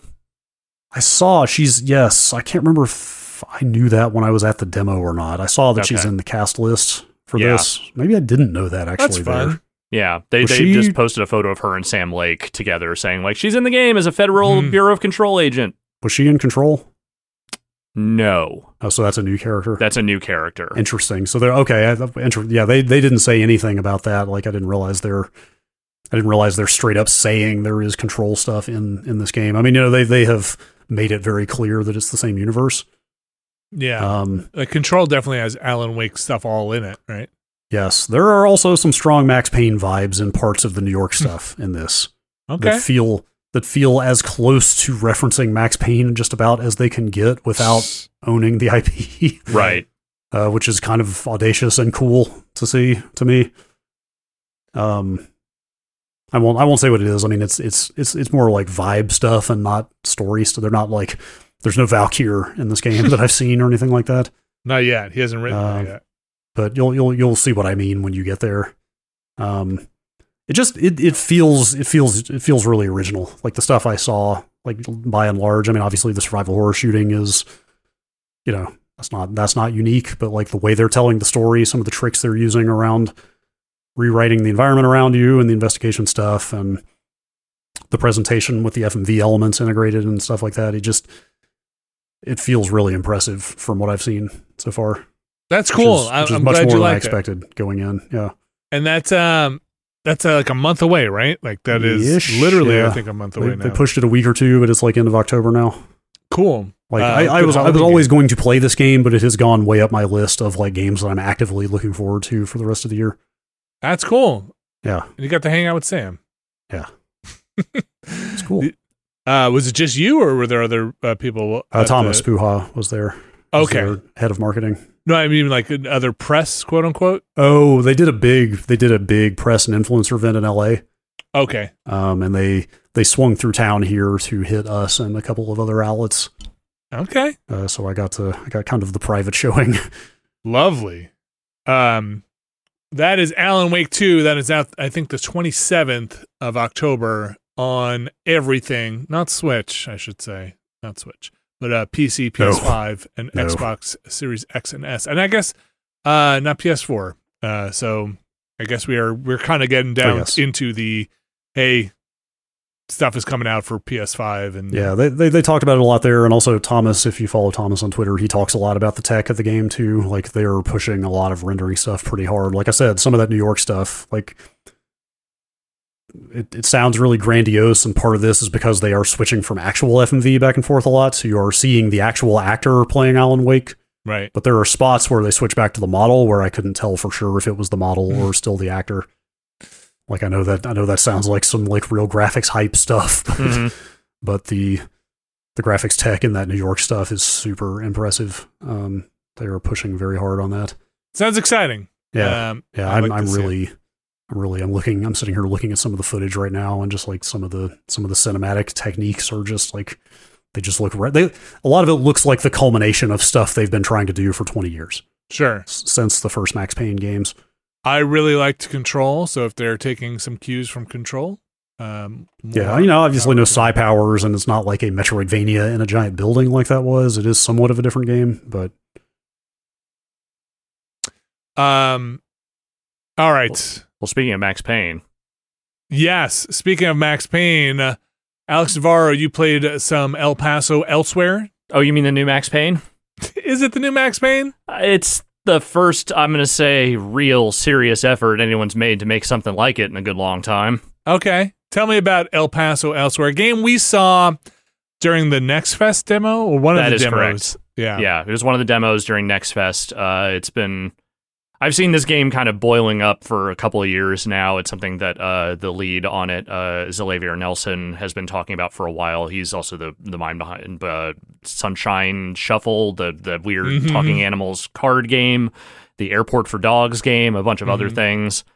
This is, I'm gonna say, of the stuff I've played of his, this feels like the most fleshed out, fully like modernish game that uh, him and the people that he works with have tried to make so far. Um, you know, it's low, it's low, low res, kind of intentionally. Like it's supposed to kind of evoke that 90s PC game, sort of like, uh, you know, it's like there are faces, there's a fair amount of animation, but everything, all the textures are kind of low res look to it. But it does it in a way that I think is both knowing and kind of gives it a style of its own. Like it is, it is, you know, it's low, lo-fi by by design, and Mhm. The general vibe of it is you are this very narration loving uh hard-boiled lead character uh James Savage uh who is out to stop his ex-girlfriend who is also a vampire lord that is trying to bring about the end of the world inside a motel in El Paso Texas And the Max Payne stuff coming in from the kind of noir uh, monologuing, right? It's that and the shoot dodging, which Yeah, is very much dodging. Max Payne. Like Right, it is yeah. literally there's a slow down time button, there is a dive forward, backward, wherever button, Yes. and you are you are doing Max Payne shit while also he is talking his Max Payne shit. I had forgotten about the yes slow motion jumping, spin the mouse around, Yeah. shooting. Uh, it's from what I remember you playing in the demo, and I, I would have to imagine this carries through in retail. Is uh very kind of abstract labyrinthian levels, kind of. Yes. Uh, yeah, you're in a that- motel, but then you go down a floor and suddenly it's like, oh, cool, the ceiling's gone and there's doors Okay. floating everywhere and the rooms keep reshaping themselves in different ways to bring more enemies in. And a lot of those enemies are, you know, enemy vampires as you are making your way up to Dracula, who is the uh, the vampire lord, Lordis. Um, and so there's two things here. Is the shooting good? Yeah, it's pretty good. It has a pretty tight feel to it. Uh, you kind of have to manage your slowdown meter. Uh, you can't just be jumping around slow motion all the time. Uh, you kind of have to build up build it up a little bit before you really go go ham on it. But once you kind of get a feel for like where I should be shoot dodging and where I should just be running around gunning or you know staking, uh, it has a pretty good flow to it. The other thing is, is the narration any good? Is it just aping Max Payne or is it kind of doing its own thing? A lot, I mean, the tone of it is very Max Payne, but the story and the character, this guy is definitely a tortured noir protagonist, but he doesn't, it isn't just Max Payne metaphors nonstop. Like he's Mhm. telling his own story. It has a little bit of its own voice to it and it's a little funnier than I think Max Payne tended to be. Like a lot of Max Payne's comedy was tragic comedy. There's some of that here, but also occasionally the the protagonist will just be like, you know, it's like a, you know, giving some hard boiled narration. It's and there's only one man who can stop it. It's me. I'm that guy. Hi. You know, like that kind of stuff. Sure. Where it's just a, it's a little goofier. It's a little Yeah. self more self aware and goofy. And the the voice is done by Xalavier. Like it is it is him doing the the narration. And I'm gonna say it right now, he is a far more vo- talented voice actor than I would have maybe initially thought. He is really nailing the tone of this thing. Uh, so you're enjoying your time with it. A lot, yeah. I, I mean, I, I'm like an hour and change into it. I don't know. I don't know that it's a super long game, but I'm having fun with it, and I like that someone has made like a real honest effort to try and make one of these again, and is doing kind of a neat spin on it. Are you playing on the PC? I am, yes. It's also on Xbox. Uh, very cool. It's twenty dollars at launch. Yes, I'm just looking up the price right now. Twenty dollars. Uh, James ver- Savage is a pretty good, Yeah, pretty good stand-in, hard-boiled noir name that's not Max Payne. And there are things that they are just straight up aping, like the the pills. You're constantly popping pills. You know, like the the the tone is definitely a loving tribute to Max Payne, but it's more supernatural than those games tended to be. dual pistols, slow mo jumping, Shotgun, all that hard boiled action, Mhm. just all over the place. Yep. Uh, that's El Paso elsewhere, hmm and there uh, we mentioned this last time, but there is some other El Paso El Paso Nightmare. Is that the like? Uh, was it the So it's like a prequel thing? story thing that I think came out last year. Uh, I have not actually touched that at all, so I don't I don't know what the deal with that is. I think that's not a shooter. I think that's more of a uh, narrative thing. Okay, gotta get the full story. Uh, this is El Paso Elsewhere, available on PC and Xbox platforms out now. Uh, Chance of Sennaar. Chance, not chance. Chant, Chance. like Chance. Gregorian chant. Um, this game, uh, it was a game that I think Alex you had pulled for um our Planorama at some Yes. point. I, I didn't know about it. I kept meaning Uh, to dip back in, but I haven't done it yet.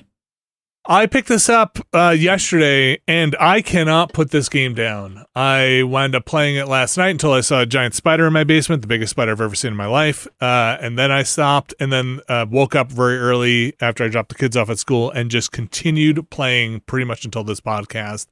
I absolutely love this game so far. Uh, it is uh, kind of in the style of an Obra Dinn or um, Golden Idol, where you are there's no basically no um written english or or or, or recognizable language but you are trying to decipher the symbols as a language right? So um you are trying to figure out the what the language is of these uh different um groups cultures let's say within this kind of made up world. And you do translate them into english but you know they do not speak uh, a recognizable language that you could you can figure out. Uh and it's awesome.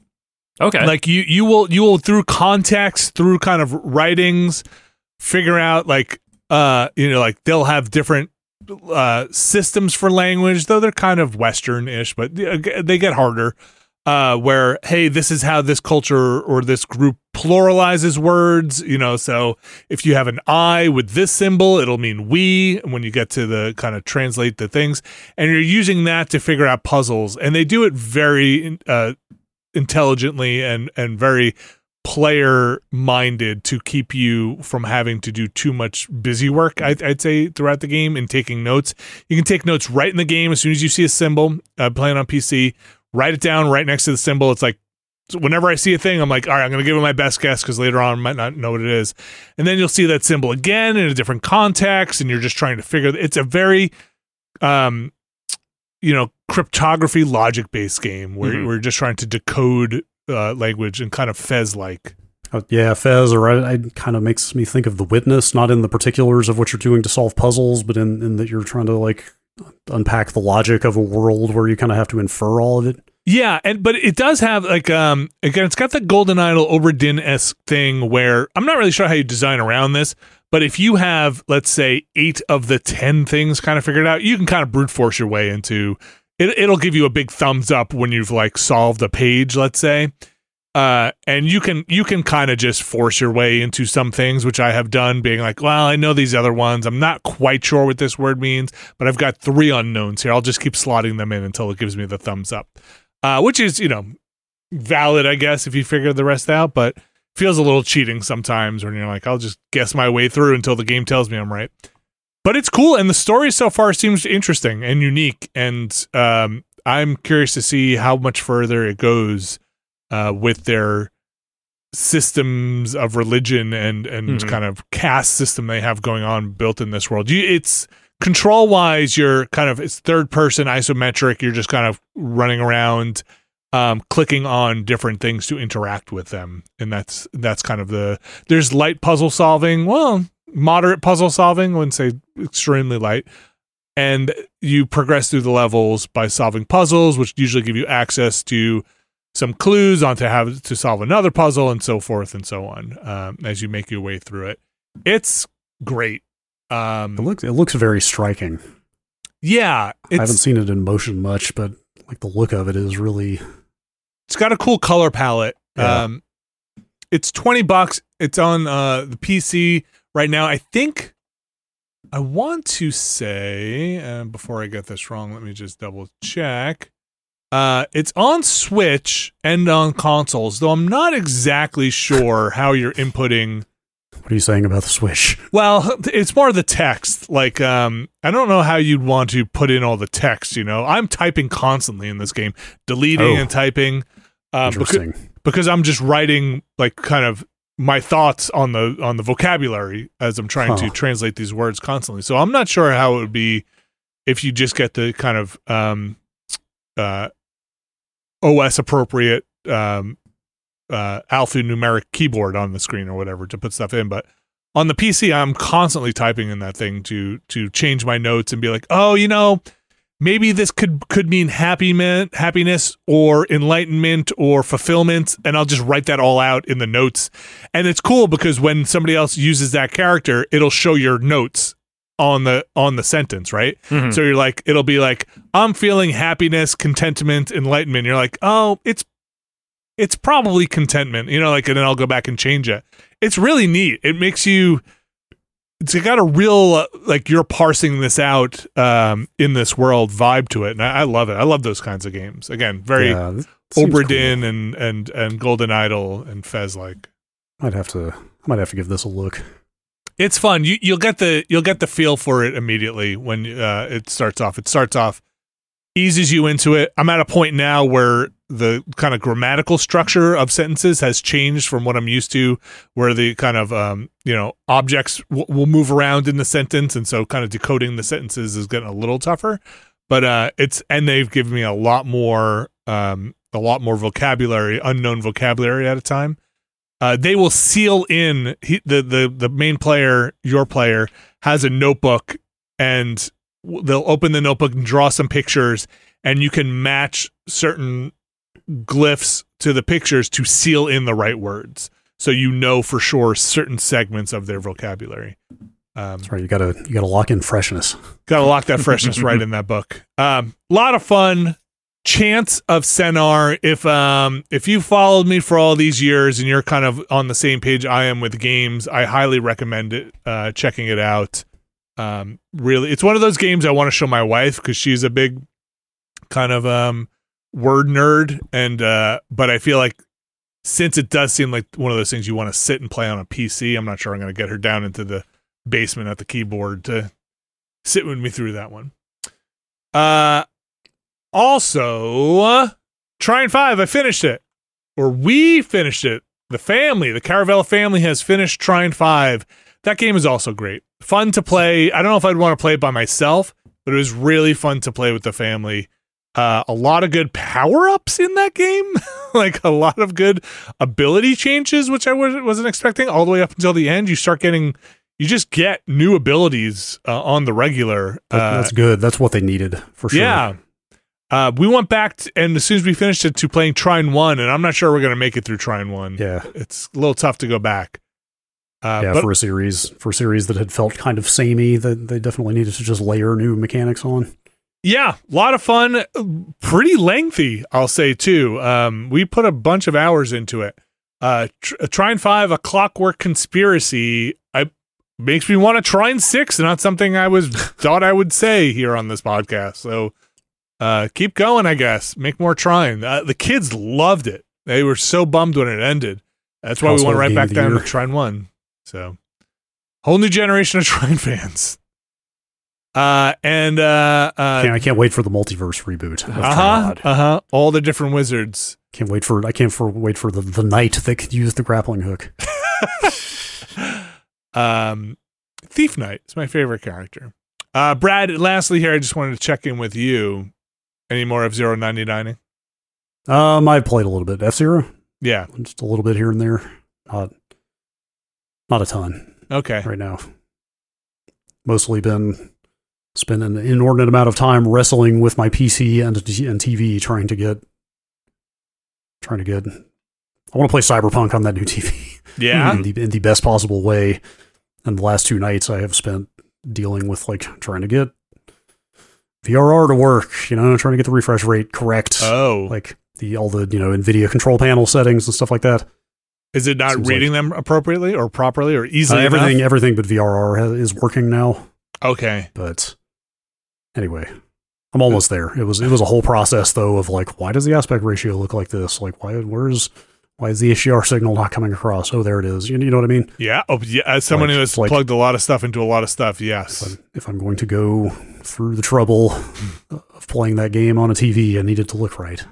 Did uh did Hopefully by next week I will have started Cyberpunk. Uh not to belabor the point, but did you wind up using that long cable yet? That yes, uh, is it got- working out? I've, I've got that fiber optic HDMI cable working just fine. Great. Shockingly, Okay, good. And how long Oh, is your run? Or the uh, cable? 50, it had- it had 50 feet was the shortest I could get that would make it as far That's as I needed to go. Oh, Uh, they also have 100 foot, oh man. and it seems to work just fine so far in my experience. I will say the end that connects to the source very warm by the time you're done using it. Warm ends. Uh, all right. I think that's gonna do for game stuff. Unless you guys have anything else you want to hit before we get into the news. We're gonna take another quick break here. We're gonna come back. Hey, folks, I'm not kidding. You should go check out Chants of Sennaar. It's a fun game. It's a good game. Uh, but we're gonna take a quick break here, and we're gonna come back and we're gonna talk about the news. Stick around.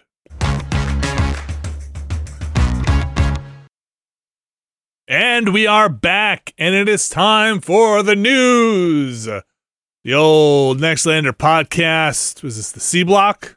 we got the third pillar of the Nextlander podcast, the news. Um, usually we uh, fill this segment in with some Activision, Microsoft, reoccurring Activision, Microsoft Uh-huh. news. There is some stuff there, but it's uh, it's so nebulous. We decided instead to go with the other one that's been uh, keeping afloat here, Unity. Brad Shoemaker, what Mhm. uh, Unity Watch 2023? Where are we at? I mean, I guess I guess the CMA did say that the Ubisoft stuff makes the Microsoft Activision thing likely to go through, so that's definitely happening. I saw that, and then I saw a thing when I was just during our break on uh, Game Industry Biz that it said like the FTC is reopening a thing. FTC Huh. plans new in-house hearing against Microsoft Activision ac- acquisition. Boy, that's a mouthful. Uh, I did not get a chance to read the whole articles, but we are not going to talk about that now. Not yet. We'll get there, I'm sure, in the couple of weeks. I think that is the 17th, I think is the deadline. Anyway, uh, Unity rolled out the new terms of their highly controversial plan to charge developers by number of game installs. That's Mhm. right. The And runtime seems- fee is that the Yeah, runtime fee is what they were calling it, I guess. It seems widely to have been accepted by just about all game developers that I follow, including the ones who are the most like loudly critical of the original policy. you're saying the new the this new Yes. model. Yes, even even some of the developers like Rami Ismail and, and George Broussard, some of the ones who have really been going hard on both unpacking and analyzing this thing and talking about how shit it was. Like both of them in particular, I was like, you know, just as a bellwether, I was like kind of shocked at how seemingly okay they were with this pivot. hmm I uh, I saw some commentary in an article about um, this the strategy of anchoring, basically coming up with something so unpalatable that when you come up with the next thing, you're like, well, at least it isn't that thing. I absolutely had that thought. Not to say they did it intentionally, No, because that would be insane because the damage, damage. they've done to their reputation and their relationship with their customers who are game developers is like nobody would ask for that or nobody would take that on willingly. If this was But- their intention, this is the dumbest thing they could have done. Yeah, totally. But if they had just rolled out this version of the policy, I don't know, there probably would have been just some maybe some grumbling from people of like, oh, there's just levying another tax on us. Yeah. You know, probably wouldn't have been very popular. Instead, people were like, "Oh my god, this is amazing! This is totally acceptable." Ah, I, I've seen I've seen again a lot. Uh, not a developer myself, but I've seen some commentary of like the trust is the thing now Oh, yeah. that is going Yes. to be hard Yes. to continue on a Unity platform where we're not sure if this pivot's going to happen again, or you know, Yes. when you commit years and years to a, a, a base, you know. they are certainly going to still lose customers over this. Um, like probably, I mean, probably the best aspect of this though is that people currently engaged on a Unity project are no longer affected. Yes, it Like is. they the, had tried to they tried to make it a retroactive policy, and now they're saying this policy is only going to go into effect for the next LTS, like the, the long term support version of Unity, which is not coming out until 2024. and usually so that's a that's a major revision, right? That's a major Yeah. number change. So anybody making a Unity game today, unless they upgrade to that new version of the engine, will not be affected by this. So like that, because you know, disrupting people's plans midstream with this shitty policy is like extremely uncool. Yeah. So you know, giving giving people the assurance that the work they've already done is not in danger is a big part of this. Um, they said that the uh, games made with Unity Personal are no longer subject to this fee at all. I believe Personal is free. Uh, they've also increased the revenue cap you can make on a game made with Universe, uh, Unity Personal to two hundred thousand dollars. Yeah, and they're getting Um, rid uh, I think they're getting rid of the made with Unity restriction on that too, so you don't even need to have that on there anymore. Yeah. Um, the fee now will only apply to games that make at least a million dollars in 12 months. Um, And I believe is optional. I think you can opt in for a two point five percent rev share. Or, Yes, yes. So that's, I guess, that's probably the actual biggest change here is that now, if you even are subject to this at all, you can just choose a flat 2.5% revenue share, or you can go with this. Oh, and the other thing is, it's no longer install based; it's just like sales based. And It's it's, like self-reported numbers, Yeah. uh, both on revenue and on um, the the kind of install numbers here. Which, I, again, I don't know how that stuff actually works. Like how you self-report those things. I mean, I can understand the self-reporting of revenue because you're probably reporting that to some government agency. hmm Um, yeah, it again, not a developer, but it seems like on the Unreal to Unity side, this is still complicated, but kind of in line with how Unreal has their fee structures, right? And and more similar. But man, you don't want to you don't want to get on the boat and have that thing get shaken up while you're mid development, right? That's No. scary. And again, I, I as much as this walkback seems like it is taking care of what a lot of the concerns were, I'm wondering if maybe the damage is just too far done at this point. Like people that have already decided I'm moving somewhere else, like is this going to be the thing that brings them back?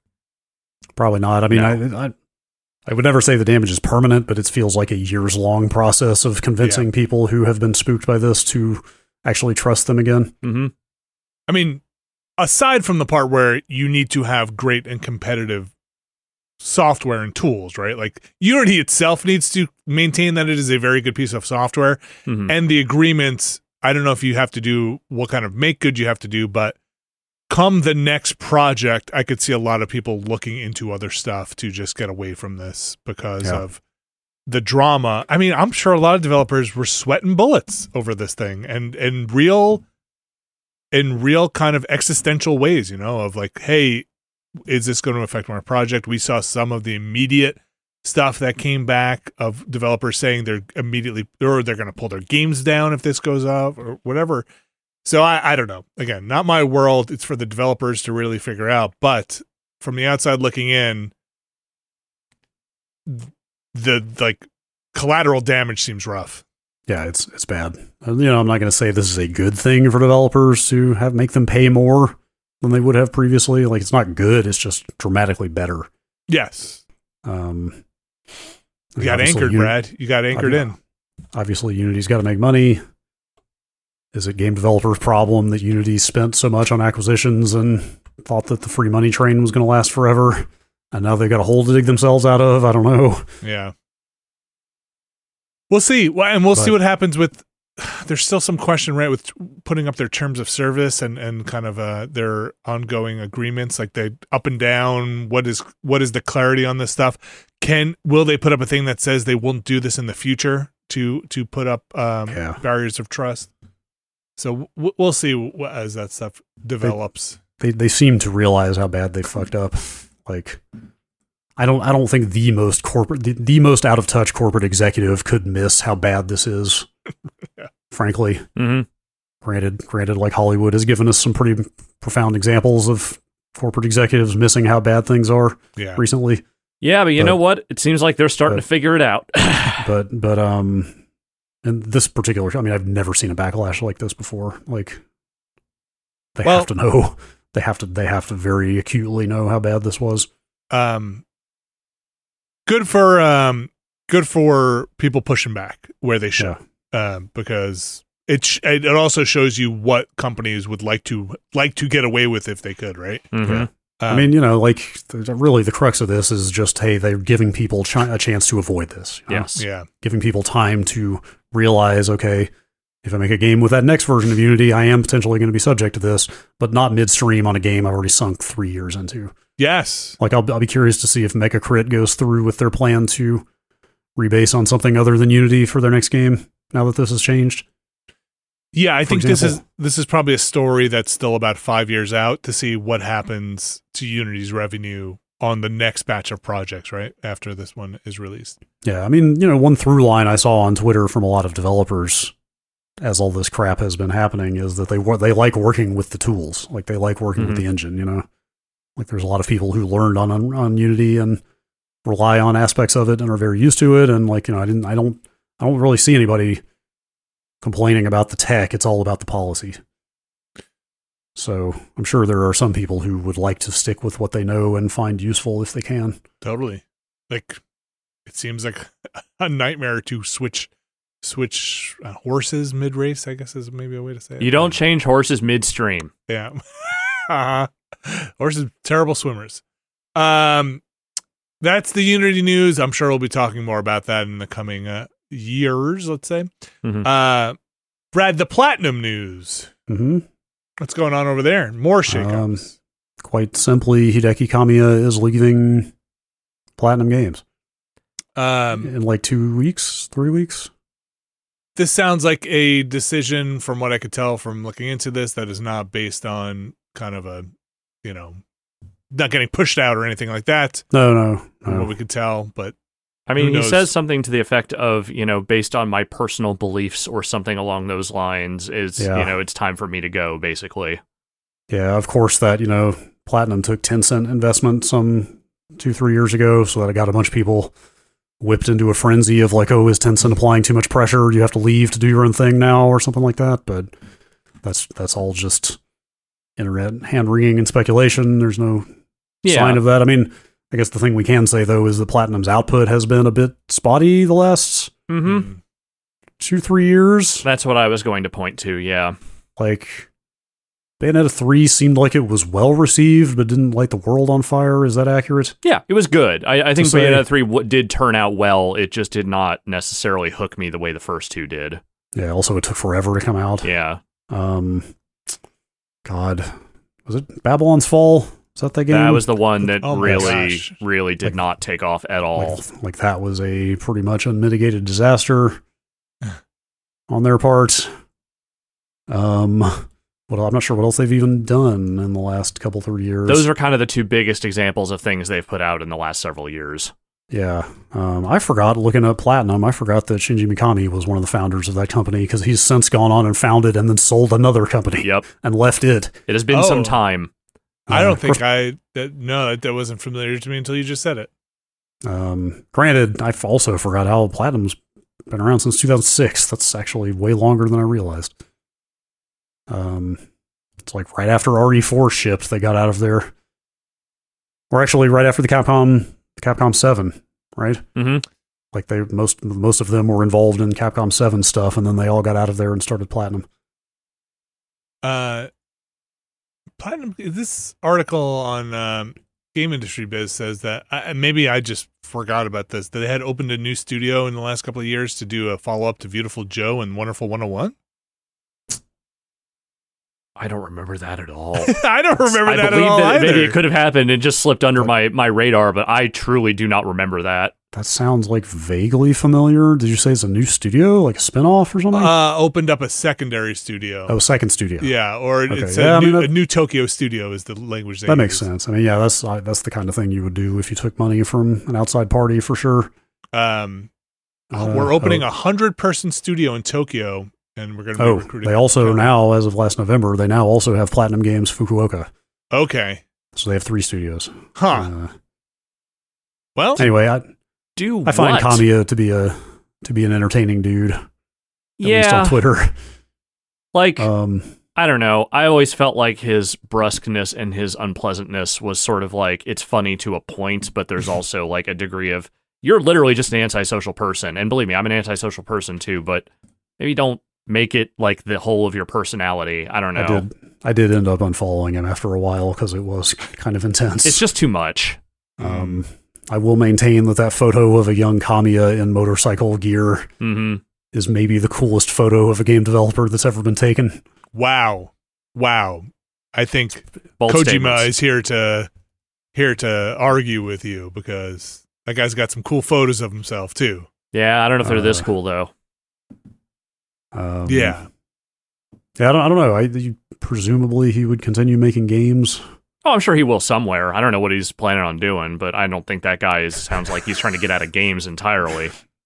I feel this outcome is for the best. I will continue to create in my Hideki Kamiya way. Yes, and we know what that way is. That's pretty funny. that's okay.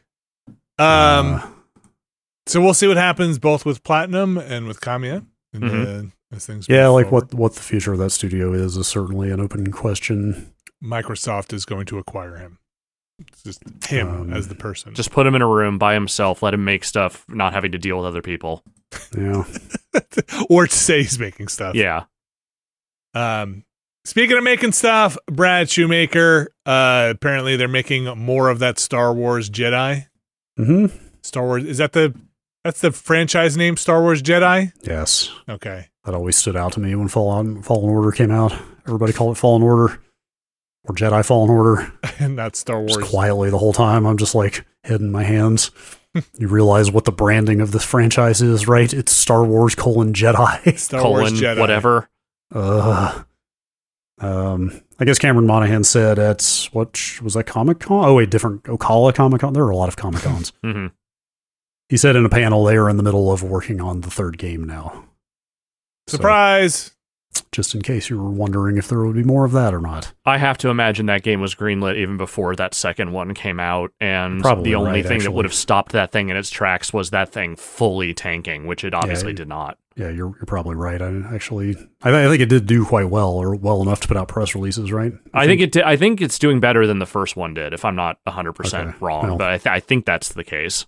First game did very well, so I'm sure this is also doing extremely well. I missed apparently Stig Asmussen is leaving Respawn or left already. That Oh, interesting. apparently just happened recently. So- or According to that story, it was right after that um, panel with. Uh, oh, they announced it at the same panel. uh, uh, I think it's a panel right after. Okay. Uh, he was the director of, of both of those games for reference. He was he was the guy that spun up that whole team, as a matter of fact, like years and years ago when they said, "Hey, we're gonna make a Star Wars game. We need to hire." He was the one out there saying, "Like, hey, we're looking for you if you want to work on the Star Wars game." So he's been kind of the guy on those. Those are good games. I found the second one a little forgettable, like uh, literally forgettable. As in a couple of podcasts ago, couldn't remember if I had even finished it or not. hmm It's just like right back to the same problems with Mortal Kombat when you got to go write something new. Yeah, what do you what do you come up with? Like when they had when they had Order sixty six to, to to trade on. yeah. they came up, you know, they had, they had a good story, but as soon as you got to wade into unknown territory in an established franchise, it's hard. Yeah. Uh, there's still milking Order 66. That goes a long way. You, would- you would be shocked at how many Jedi survived that order. Mhm. Um, I feel like that. It, it feels like I, I again, I'm kind of I consider myself a Star Wars fan, but I I guess I am not anymore. I'm just like I can't absorb all the Star Wars stuff. But it seems like that is the universe we're in, right? Is the fallout from Order 66 now is like Yes. kind of the the main thrust of Star Wars stuff. But they just kind of keep doing that. Uh, I mean, I- look, it was a rough time. I- I get a little frustrated at the back and forth over that sometimes. Like people complain, like, "Oh, I guess even more Jedi survived," and then people are like, "Well, yeah, of course, it's a big galaxy or whatever." But like, I think that's missing the reason people are complaining. It's not. It's not. Is this plausible in universe that more Jedi could have survived? It's hey, do something else. Mhm. It's like, hey, please come up with another idea. or again, cranky old Star Wars fan here. That's me. But um, I, it was kind of cool when like Luke was the only Jedi out there and he didn't really know what he was doing. Right? Like that was like Right. a interesting thing to be like, damn this this Jedi is amazing in a world where nobody really believes in Jedi anymore, and and, Yeah. and it doesn't really have all the training and the powers and the and the fun stuff. And then the contrast to that, which was fun, was wow, let's look at a time when there were tons of Jedi. And like, oh, that's really this is the height of the Jedi. And being in the in-between part is like, eh, eh, Yeah, I guess- I guess Arguably, you are kind of undermining that aspect of the story by yeah, you're like, continuing to there are some Jedi and they're kind of powerful because they were at the height of the Jedi, but like there are still some. Uh, it's like not as interesting, not as interesting to me. who I wish I had made note of who said this. A game developer said something on Twitter that really stuck with me the other day. I want to say it was Josh Sawyer, but I could be totally wrong. So I won't necessarily attribute it to him, but it was about taking feedback from people on your work. Uh huh. And it was in the context of game development in particular, but I guess it's probably applicable broadly. But the idea was always listen to people when they say there are problems, just don't listen to their solutions. okay. So, like, Yeah. if people are complaining about something, you know, it, it's worth thinking about why that might be a problem for people. Yeah. Just don't necessarily listen to the why or the what to do about it from them. Gotcha. I uh, I had a similar uh, uh, producer who said, um, "Give them what they want, not what they think they want." Yes, there's Uh, that's also. I mean, that's kind of the Steve Jobs classic, right? Tell people what don't, don't give people what they want. Tell them what they want. tell But I mean, tell them, yeah. You know, in this context, though, it makes me think about the Jedi thing of like, you know, if a lot of people are complaining that you keep doing this, another Jedi survived this thing, mm-hmm. like maybe don't listen to what they want to do with it or whatever, but like, you know, maybe like there might be something there, you know, it might be Yeah. it might be worth thinking about. Are people getting burned out on this on this device? Multiverse time. Oh god. I mean, they've been dabbling with it. Uh-huh. Star Oh. Wars has in in like very like third order like animated series type stuff, like not in the main, certainly not in movies yet. Okay. Yet. isn't that the isn't that the Star Wars? Isn't that the world between worlds? Stop. I don't know. I believe is the is where multiverse is creeping into Star Wars. I my brother said again. Could be I don't. wrong. I don't. They're they're like pushing out past the frontier or whatever at this point in some Star Wars stuff, past the like um explored parts of the galaxy. I again, I stopped uh, tracking, clocking Star Wars stuff.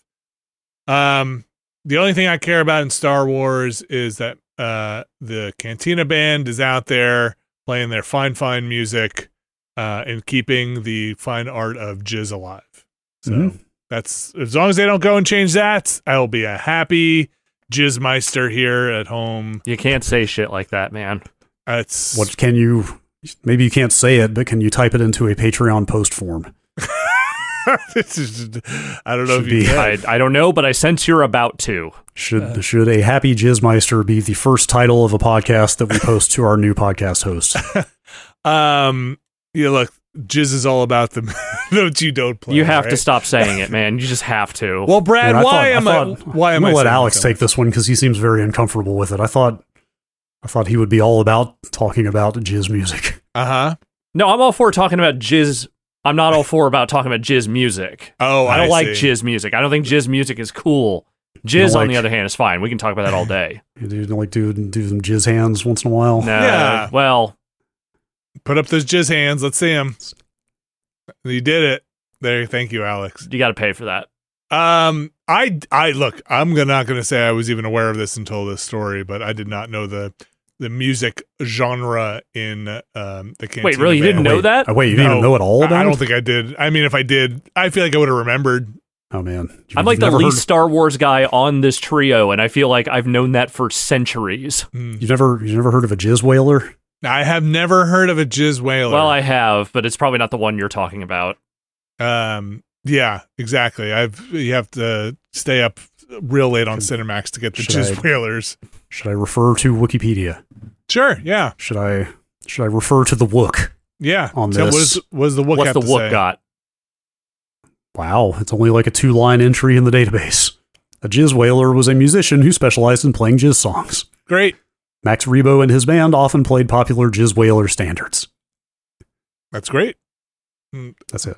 That's all I got for you. So the story you hear, pulled here, Brad, is that apparently The reason we keep saying jizz. uh huh. I- Uh, I don't know why I put this in here. because it's fun. Yeah. Uh, this short story collection from a certain point of view, colon, Return of the Jedi. Is that really the collection name? Uh, there's a line that, should I just read the line? Yes, please do. Uh, it involves, um, I'm quoting this uh, article from the AV Club here. The tale involves Rebo flashing back to improvising a new tune, unlike, quote, one of any number of Jatz standards he knew by heart. Jatz standards. Is that any better than Jizz? Because I feel like I could just start using Jatz in place of Jizz in my life and be totally fine. Everybody would know exactly what They'll, I mean. they'll know what you mean. yeah. Yes. Yeah, I came I- home and there was jatz just all over the place. I'm going to say this. As long as Disney was in charge of Star Wars, this was always a threat to happen. There was Okay. always going a chance that they would someone would notice and say, "No, we can't do that." So, I was not totally blindsided by this, but I am unhappy about it. Fair. They're undermining George Lucas's creative vision. Yeah. Do you think George knew? I thought he came up with it, but maybe not because Well, no, it I'm seems saying- like it. He came up with it, but do you think he knew? Oh, Oh, j- oh, I- that is a much that is a much richer and deeper question. I'm Yeah. gonna say Lucas was like, uh, it's like jazz, but just change the letter. That's like that feels very Lucas Yes. to me. Yes. I'm Yeah. not going for like didn't know about the kind of um the whole uh, outsider bigger world of jizz and just was like, I'm so late. I I don't care. I'm so lazy. We'll just say jazz. you know, he could have he could have called it Jaws or Jez or Could have. Juzz. Jaws. Jaws would have worked.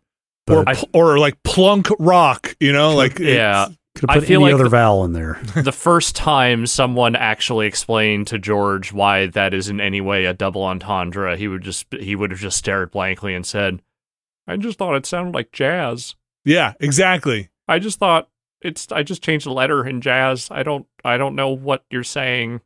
This is He- upsetting to me.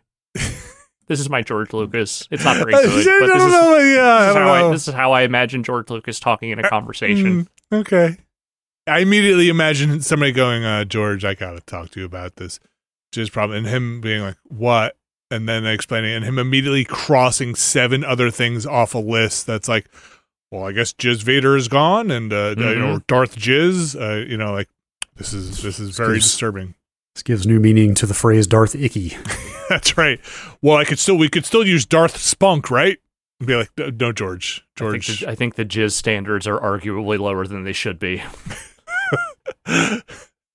I uh, used to trade uh, against the jizz standards. Uh-huh. It's, it's tough, tough times out there, Mama. Ron Paul's out there talking about making sure we return to the jizz standard. tough times, Daddy. Uh, Uh, hard times. hard times. Sorry, and now I'm getting my. I'm jizzing get up it all right, my. okay? I'm jizzing up all my wrestler Yeah. references here. Really jatz that one up. really jizzing up the works. uh, anyway, is there room in the universe for jets and jizz? Not anymore. There can only be one. What a. I know where my vote lies. I kind of like the word jets. I, I want jets to just become something even uh, like more. Just, it just sounds like you're talking about the New York Jets. uh, meet the jets. Yeah. Yep, Okay. they still suck, even thousands and thousands of years in the future. Um. Anyway, that's the news. Just trying to get things back on track, I put that picture of Kamiya in Slack Oh, God, it's a good. good photo. Just so we can stop talking about this other subject. Um, that picture makes me want to jets. You heard me. I heard you. That photo looks like it is. Um, that photo looks like it was made in AI. Somebody somebody took him and then was like, "Give me a cool photo from the 50s or 60s uh, with this person." Draw me a ba- a guy who is the first person you beat up in a Yakuza game. Slash imagine Yes. the first person you beat up. Uh, photorealistic 1960s. Mm-hmm. Uh, cool, cool, cool, cool, coolest Jackie you've ever seen. Cool. All right, that's gonna do it for the news, folks. Um, I hopefully got something out of that, something worth uh, uh, uh, talking to your friends about at the old water cooler, uh, whether it be Unity, whether it be Kami's jacket, or Star Wars jizz. Not gonna stop saying it. No, nor should you. We've got a podcast and then we have an email. And those two things come together for podcast emails, podcast at nextlander.com, podcast at nextlander.com. Say it the third time, podcast at nextlander.com.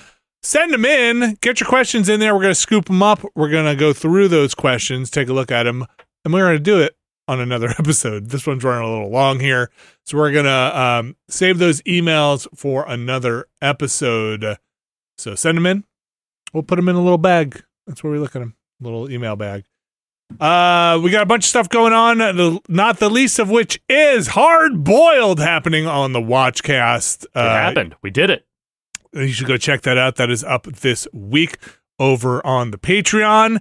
And then we are moving into our month of horrors and spooky stuff uh, with uh, Ghost Watch going up next week. And Alex, um, do you have the schedule up for the October month? Not yet, but it will be on the Patreon before this week is up. What uh what are some things that you can mention to the folks there because we I'll just say it. I'll say what we're doing because we Yeah. have, we, are, we have other foreign horror, fi- horror films, foreign horror. There we go. I said uh-huh, it right. uh-huh. uh, on the uh, on the docket, and our films include the original Suspiria from Italy, uh, the Babadook from Australia. Uh, we have uh, Train to Busan from Korea, and then we also have uh, for you, Vinny, Hausu from Japan. Can't wait. Can't wait. Uh those sound like a lot of fun. I really enjoyed Ghost Watch uh, Yeah. as well. It's and cool Hard. Boiled. Look, you should go check out the Watchcast. Even if you didn't watch it, just listen to it. It's a heck Yeah. of a thing. You can hear the horrible dub for for Hard Boiled, which is not good. I didn't even switch. I never switched over to the dub. You shouldn't. It, It was a bad? bad dub. Um, that is, uh, like I said, hard boiled up on the Patreon now. Next week will be Ghost Watch, and then continuing on with the October month of horrors. And who knows where we'll be in November? Sounds like the WGA is off strike now officially. Is that right? They have all the voting bodies have voted to ratify the contract. It does not sound like it has officially gone into effect yet, but the strike ends. I, it, either it has ended or is about to end, and now it is up to SAG-AFTRA to negotiate their deal, uh, and also the SAG voice actors who are currently negotiating with the uh, the video game companies. So best of luck to everyone involved there, and to if you're in either of those unions, uh, Godspeed, and hopefully you get what you need. It sounds like they got pretty much everything they asked for by and large. So it, it you know when they they they announced it, they said it is an extraordinary deal, and I don't feel like they would have said that if it wasn't the case. Great. Good. Uh, and maybe, maybe by the end of the year, I'll find out what the hell happened to Agent Cooper. I think as long as we start by November, we should be fine. Great. We'll see how that goes. Fingers, fingers crossed. Yeah. Uh, so that is going to do it for this week's show. Uh, um, you can check out those things, like I said, over on the Patreon. Never been a better podcast. Big fun one up there now. You can go through our, you know, we hit the major podcast points: pornography, food, all those things that you have to hit when you have a podcast. Uh, you got the Watchcast up there now, Ramblecast up there now. We'll have Planoramas. We're gonna have uh, um, a patron's choice coming up at the end of this week, so you can go vote over on Patreon.com slash Nextlander. You'll find a tier that's right for you over there, and that's where we got our, the majority, the lion's share of our support. So thank you, everybody there. There is one tier though on the Patreon that gets their names read on this here show, and Alex Navarro, you do the honors of reading this week's mysterious benefactors? I most certainly can. This week's mysterious benefactors are Ryan Waterman, RRE, John Richardson, Vornak, Infelicitous Rips, Kelly F., Brian Lucier, Skywarp, John Hubbard, Sean Miller, Evan Cook, Mark Wilhelm, Jerry Lee, Deirdre, but with rad cyber parts and a sick coat, Gary Pejsky, Robert Fisher, John McInnes, Bunny Fiend, Peter Reardon, Thomas Lynn, Jad Rita, Statics, Andrew Jackson, Mega Crane, Razgriz 2, Brian Murphy, Randy Duax, Andrew Teepkin, Alex Wu, It Me JP, Matt Clements Jr., Edward Schick, Andrew Slosky, Steve Lynn, Matthew Herrig, David Campos, and Tyler Treese. And a very special thanks to all of our mysterious benefactors, and a special thanks to everyone who has gone over to patreon.com slash nextlander and supported us, everyone who's watched us over on YouTube and Twitch and listened to this fine podcast. We're actually switching podcast hosting, so if there's anything funky going on, hopefully not. Hopefully it's a seamless transition, but if there's anything funking going funking funking going on, uh, our apologies, and hopefully that'll all be smooth over uh, and and go away, vanish. Good news though is uh, uh, as we switch podcast, hope oh, boy, I gotta learn to speak again. As we switch podcast host, uh, we'll be doing our ads a little bit differently, and that might resolve some of the shifting around of the markers with the dynamic ads. So. Uh, going forward, um, we'll see how that works out, but the the markers might be locked in, which I know for those folks who have the ads can be an issue. We got a bunch of other stuff up this week. Remnants continues. We are trucking along, man. We made some progress in Remnant 2 Mhm. uh, on Monday. Uh, Brad, you think we're gonna beat it? I hope so. I hope so too. I want to see the rest of that game. Yeah, uh, we're cruising. I'm enjoying it. Um, we got a grab bag going on this week, and like I said before, we got a patron's choice coming up on Friday. A bunch of fun things up on the patron choice poll. Uh, Brad, what's up there now? Um, I was actually just planning to look and see where we're at with that one. It had three votes when we started. Great. Um, It's a long podcast, plenty of time to vote. wow. Wow. Okay. What? Okay. Man. Isle Tide Hotel has 74% of the vote. Isle Tide Hotel. I did put in the upcoming notes. I I maybe pushed people to go vote for Isle Tide. That's a little. Might have Thing- put my thumb on the scale. I'm going to be real. I'm not going to be mad if that's the thing that wins. The thing that blows my mind, though, is that Escape from Tarkov is in third. what? I thought people would want to see me suffer. I could, look. I don't want to see you suffer, but if you enjoy suffering, I want, I want you to. know, like, Tarkov has a certain reputation. Yeah. Yes. Only those weird jets sickos Oh. love Tarkov. You, you, eh, you know, maybe its reputation has not spread far and wide. Ah, look, we can come back to these things. Uh, True.